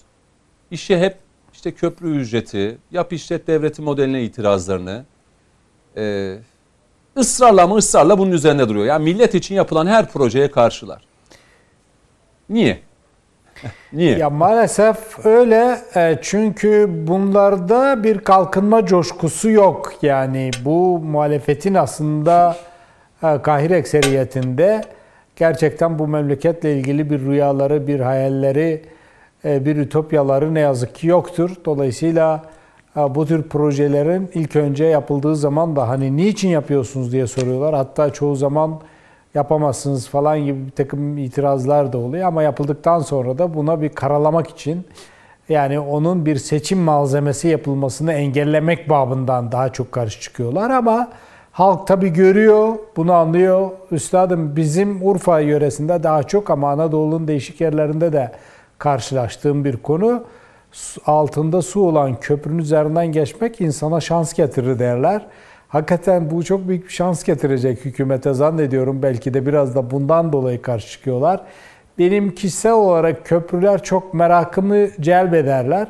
Çok çeşitli yerlerdeki eski antik dönemlerden günümüze kadar köprü, köprü mimarisi ve köprünün icadı çok metaforik bir şey. Bir sembolik anlamı vardır. Ee, aynı zamanda da mekana dair insanların kurgusunda da çok önemli bir şey. Ben açık görüşteki yazımı da bunun üzerine kurmuştum. Ve çok e, gerçekten e, 1915 Çanakkale Köprüsü e, Türkiye'deki bir rüyanın gerçekleşmesidir. Türkiye'nin geleceğine dair çok altyapısının ve üst yapısının e, çok muhkem olması ile ilgili çok önemli bir parametrelerden birisi. E, Biz e, yurt dışına gittiğimizde diğer konuklarımız da büyük ihtimalle karşılaşmışlardır. Hakikaten e, bir yerden bir yere giderken çoğu zaman kıskanacak e, düzeyde oradaki ulaşım teknolojileri ve imkanlarını görerek keşke bizde de olsa diyorduk. E, ama şimdi hamdolsun e, pek çok başka ülkedeki insanlar gelip bize e, keşke bizde olsa diyorlar. E, bir örnek vereyim son olarak. Ben Stockholm'a gittim bir iki sene önce pandemi öncesinde. E, havaalanıyla e, şehir merkezi arasında yanlış hatırlamıyorsam 8 kilometrelik bir tünel kazılıyordu, yapılıyordu. Beni alan e, lisanstan benim arkadaşım dedi ki hocam e, Masar dedi biz burası dedi yaklaşık olarak 4 yıldır devam ediyor. topu topu 8 kilometre. İsveç yani hem de Avrupa'nın merkezi. Bütün dünyadaki yani huzur ortamının olduğu yer. Dedim ya biz yaptığımız en küçük bir kasaba yolunda bile her birisinde 18-20 kilometre tüneller var Türkiye. Türkiye'nin gücünü orada görmek insana çok gurur veriyor. Hı hı. Çanakkale Köprüsü de uzun asırlardır aslında birbirine el uzatan ve gerçekten de el sıkışan Doğru. E, iki kıtanın ve aynı zamanda iki rüyanın birleşmesi anlamına geliyor. Hı. Hayırlı olsun, gurur verici. Muhalefet bunun bu kadar büyük bir projenin iktidara karşı teveccühü değiştireceğini biliyor, görüyor. Çünkü e, karşıdan karşıya geçmek istediğinizde bu neredeyse e, 4 saate bazen mal oluyordu. Yani çok epeyce bir zaman alıyordu. Zamanı kimse satın alamaz Cüneyt Bey. En kıymetli hazinedir. Doğru. Yani 6 dakikada Çanakkale'nin karşısına geçmek ve yolculuğuna devam etmek müthiş bir konfor ve müthiş insana gurur verici, büyük, devasa bir Peki, proje. Peki şöyle olacak yani o zaman. Rakamlar, Hı-hı. sembolik şeyleri çok önemli ama Hı-hı. mühendislik harikası aynı zamanda. Tabii şöyle olacak hani hep karşı çıkılan ama daha sonra kullanıldığı zaman da ya iyi ki de Adamlar yapmış. Diyen, e, yani ben bunları çok duydum. Tabii. Çevremde de duydum. Yani muhalif olan belki Erdoğan'a AK Parti'ye oy vermemiş ama e, belki yapmış. muhalefetin diliyle karşı çıkılan bu projeleri e, yerinde gördükleri zaman. Ya, adamlar yapmış. Müsaade var mı? Devam edelim. Var çünkü e, yani muhalefet biz yayın öncesinde de konuştuk Cem Kaya'yla. Yani hep ya bu işte geleceğiz, bunlara el koyacağız, bunları kamulaştıracağız. Ya zaten bu kamunun. Zaten köprüler milletin, kimin? bu Bakın, ülkenin. Evet. Şimdi evet. hakikaten yayın öncesinde de konuştuk. Evet. Ben Yavuz Sultan Selim yani Köprüsü. Bu köprü sanki başka birilerinmiş evet. gibi. Patagon yollarını alıyorlar, götürüyorlar, hmm. müstefid oluyorlar, istifade ediyorlar, geri getiriyorlar. Şimdi Yavuz Sultan Selim Köprüsü'nden örnek vereyim. 4 yıl sonra tamamen hazineye tüm geliriyle ve varidatıyla birlikte intikal edecek. Fatih Sultan Mehmet Köprüsü keza işte e, Türkiye'nin şu an pek çok bölgesinde yap işlet devlet modeliyle inşa olunan bunlar muazzam eserler. Bir Avrasya Tüneli her geçtiğimizde inanın ben Kartal Adliyesi'ne duruşmaya giderken 2,5-3 saat yolda zaman kaybederken sayın hocam da arz etti. 45 dakikada Florya'dan Kartal'a duruşmaya gidebiliyorum. Osman Gazi Köprüsü 1,5 saatte Yalova Adliyesi'ne duruşmaya gidebilirim. Çanakkale 6-7 saat, 8-10 saat insanların çoluk çocuk arabada nefes alamadığı yaz saatte, sıcağında maksimum 3 tabii, saatte. E, geçebiliyorsunuz ve bir e, e, noktada bunu bir nereye getirdiler biliyor musunuz? Gazi Mustafa Kemal Atatürk üzerinden bir kavgaya getirdi. Bakın bu çok, Nasıl yani? Çok tehlikeli. Hatırlayın e, ana muhalefet öyle bir sözlem geliştirdi ki tam lider Devlet Bahçeli'nin sözüyle ifade edeyim. 1915 Çanakkale Köprüsü'nün açılmasının Çanakkale'nin Atatürk ile değil artık köprüyle anılacak hale geldiğini iddia eden muhalefet diyor. Yani hmm. buradan bile bir toplum içine dinamit koyan Gazi Mustafa Kemal Atatürk'ü kim ne yaparsa yapsın bizim iliklerimizden, ruhumuzdan, anayasanın dibacesinden e, söküp atmaları mümkün olmayan bir değeri bile Türkiye Cumhuriyeti'nin bahanesinin bir değerini bile bunun üzerinden bir tartışmaya hmm. açmaya çalışan taş üstüne taş koyan kim varsa Allah bin kere razı olsun bunun partisi yok. Bunun liderin ismi yok. Bunun muhalefeti yok. Bakın bir New York'ta Türk evi yapıldı ya. Gitsinler görsünler yani İngiltere'ye gitsinler görsünler. Bütün kıta Avrupa'sına gitsinler görsünler. Türkiye Cumhuriyeti'nin büyükelçilikleri, konsoloslukları, hariciyeleri, misyon şeflikleri. Ya gelsinler Türkiye'deki adalet e, saraylarına baksınlar ya affedersiniz. Affınıza mağaran sifon çekilirdi. Mahkeme hakimi orada karar yazardı Coşkun abi. Oradan su damlardı. O kararın zirinin üstüne ben buralarda avukatlık yaptım ya. Şişli Adliyesi'nin maliki kimdi ya? Affedersiniz ya. Bunları unutmadık biz. Türkiye Cumhuriyeti Devleti 20 senede muazzam eserlerle mücehhez hale geldi. Bunun mutluluğunu yaşasınlar ve dönüp desinler ki kim yaptıysa, kim bir taş üstüne taş koyduysa Allah bin kere razı olsun. Toplumu bunun üzerinden yeni kutuplaştırmaya, hı hı. yeni kristalize ve polarize etmeye çalışan, yeni bir karpuzun iki e, e, e, parçası gibi ayırmaya çalışan söylemlere girmesinler. Bir bedeli var. 200 liradır bu bedel. Bunu tartışırsınız 100 lira 150 lira derseniz. Ama nihayetinde hazineden bir tek Allah kuruşu çıkmadan yapılmış bir eserdir bu. Bunun da bir maliyeti vardır. 12-13 yıl sonra da Ya bakın kalmıyor gibi... gene dönüyor. Bunun partisi yok. Külliyeyi yaptı reisi cumhur. Affedersiniz kefenine sarıp öbür dünyaya mı götürecek? Mahkeme kadıya mülk olur mu? Adalet sarayını yapıyor. Adalet Bakanı, Sayın Bakan alıp götürüp öbür dünyada affedersiniz onunla mı emhal edecek? Hayır bunlar bu milletin eserleri. Dünyanın en muhteşem inanın e, şeyleri AKM yapıldı ya. Kaç milyar gitti? Ne oldu? Hani gidiyordu Atatürk Kültür Merkezi? Bak bu çok önemli. Hani yapılmıyordu? 4,5 milyar lira helali bin kere hoş olsun yapılsı şu an Türkiye'nin en önemli e, e, İşte ona geliyorum. sembollerinden ben biri halinde. geldi. AKM'nin de açılışında Evet. oradaydım. Ya ben ben Ayasofya'nın açılışındaydım. Bak ben senin yaşadığını anlıyorum. Ayasofya açılırken cuma namazı hüngür hüngür ağladık biz. Mehmet Akif vardı Habertürk. Ya niye ağlıyoruz? Ağlıyoruz. Çanakkale Köprüsü'nün açılması da bu.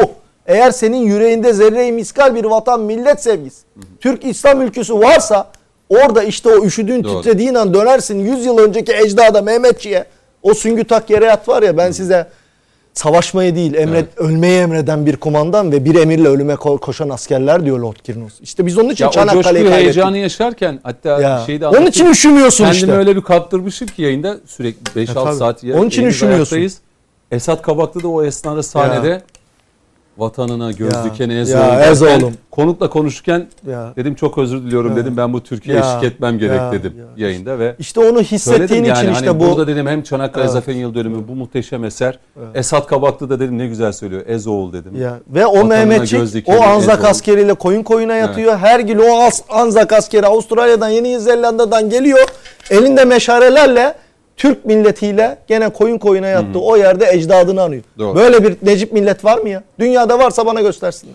Şimdi Coşkun Baş bu. Yani e, yap işlet devlet modeliyle işte bunu yapan konsorsiyumlara işte milletin parası veriliyor. Geçmeyenden de bu para alınacak. E devlet yapsa yine devlet hazineden karşılayacak ve yine dev- e, devlete vatandaşların vergileri tarafından ödenen o paralar. Ama bu sefer süre uzayacak. Evet. Bunu hep söylüyorum yani devletin birebir el attığı ve yaptığı projelere baktığımızda geçmiş dönemlerde örneğini verdik. tabii. Yani bir Karadeniz sahil yolu projesi, bir Bolu Dağı tüneli, Boğaz Köprüsü. ya Boğaz yani Tabii, bunlar yıllarca bunlar şeyde, yani e, Karadeniz sahil yolu bildiğim Tabii, kadarıyla tabii. 30 Oo, sene benim- projesi, benim- etüt, planlaması, kazmanın vurulması ve Tabii. Sayın Cumhurbaşkanı'nın başbakan olduğu dönem itibariyle bitmesi Tabii. 30 seneyi buldu ya. 30 sene bir yol. Bolu Dağı Tüneli. Evet. Süre konusu dedin madem oradan e, Hani devlet yapayım dedi. E, olmadı işte. süre konusu dedin bari oradan bir e, fıkrayla gerildik. Süre. Gülelim. Dedin ya Peki. 30 yılda yapıldı. Ha diye. evet, evet. E, İtalyan, Fransız, ondan sonra İngiliz bizim Boğaz'da geziyorlar temelde yanlarında. Heh, ben dedim temel var mı diye. Kesinlikle var. İtalyan anlatıyor Eyfel Kulesi'ni şu kadar sürede yaptık işte şöyle büyük bir mimari ortaya çıkardık. İngiliz diyor o diyor bir şey mi diyor Londra Kulesi'ni işte diyor şu kadar ayda yaptık şöyle güzel bir eser ortaya çıkardık. Fran e, şeyde e, Fransız'da işte Eyfel'i anlatıyor. Biz şu kadar şöyle İtalya pizza kulesini falan derken. Ondan sonra bizim temele sıra geliyor. Boğaz Köprüsü'nü görüyorlar diyor. Siz ne kadar da yaptınız bunları diyor. Vallahi geçerken yoktu diyor. Şimdi o hesap öyle bir süratle yaptılar ki bu köprüyü. Ben isim vermeyeyim hadi. Doğru. Bir e, belediye muhalefet kanadından belediye iki bildiğin şehir içindeki iki caddeyi birbirine bağlayan bir köprü var. Köprü var yapılı. Sadece korkulukları bir tadilat alacaklar. Kaynaklar yenilenecek ve boyanıp tekrar yerine konacak. 3 ay geçti.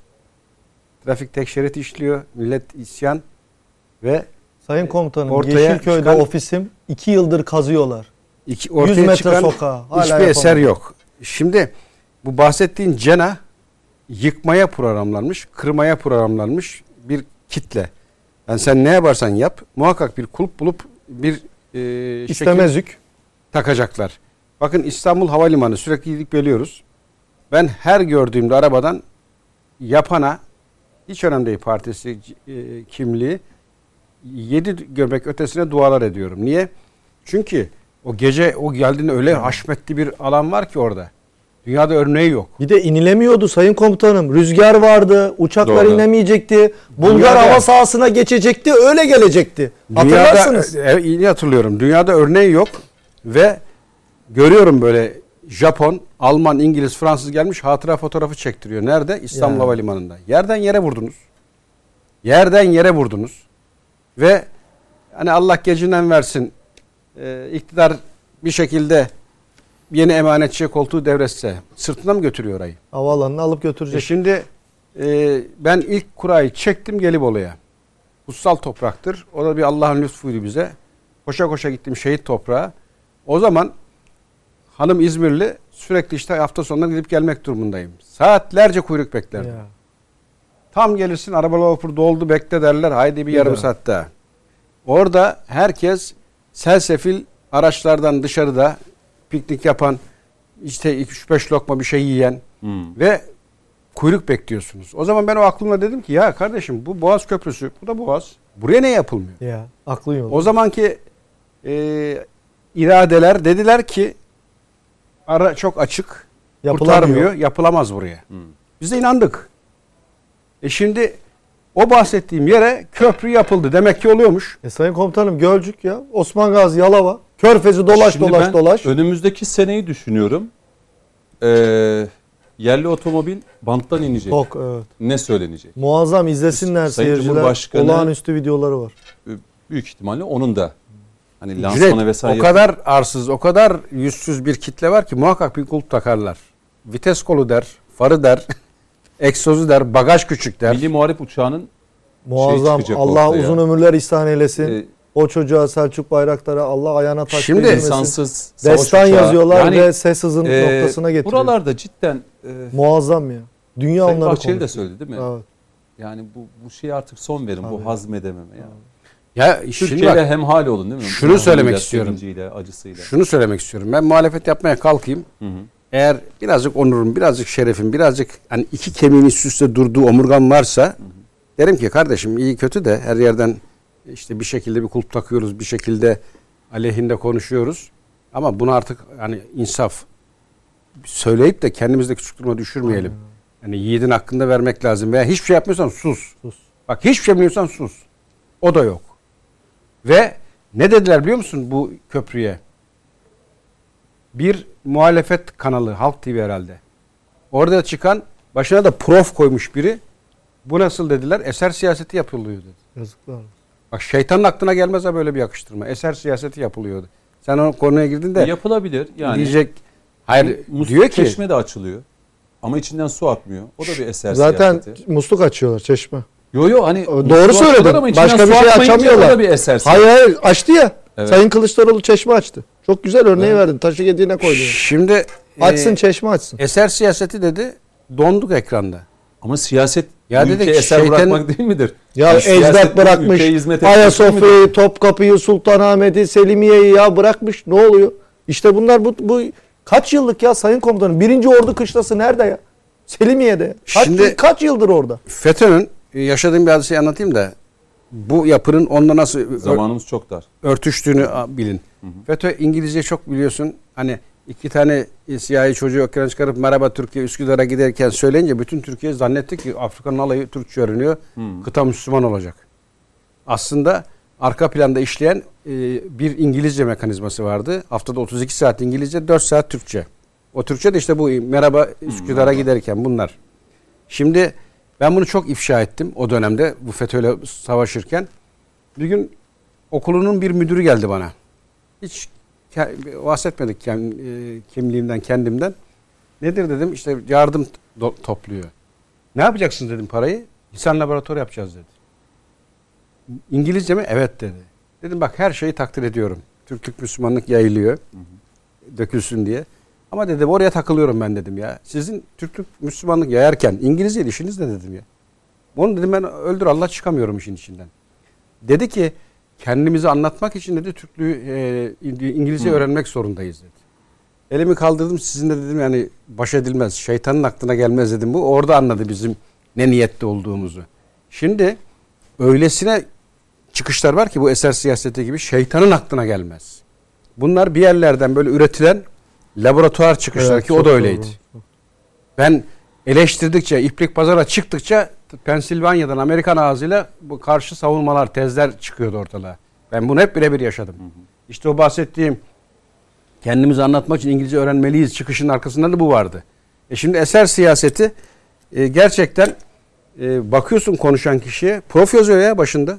Şaka Ama değil. siyasette de vaat ettiklerin ve yaptıkların eserlerle yani bir şey vaat edersin, bunu yapacağım dersin, yaparsın. Vatandaş da sandığa gider. Der ki ya yattı. Bravo der. Zaten o bahsettiğim Oyu tekrar eserler alırsın yine iktidarına devam edersin. Bu ülke eserler kazandırmaya devam edersin. bu bahsettiğim cenah bu gü- güruh her ne kadar öyle dese de merak etme tabanda çok büyük takdir var. Yani bakın ben Cumhuriyet Halk Partisi dahil şu an tabanda benim duyduğum laflar şu. Ee, eleştirsek de muhalefet de etsek e, eğer bu iktidar giderse duman oluruz. Kanı bu artık yavaş yavaş oluştu. Yani bizimkiler bunlar asla bu işlerin altından kalkamaz. Dış siyaset, içte yapılanlar.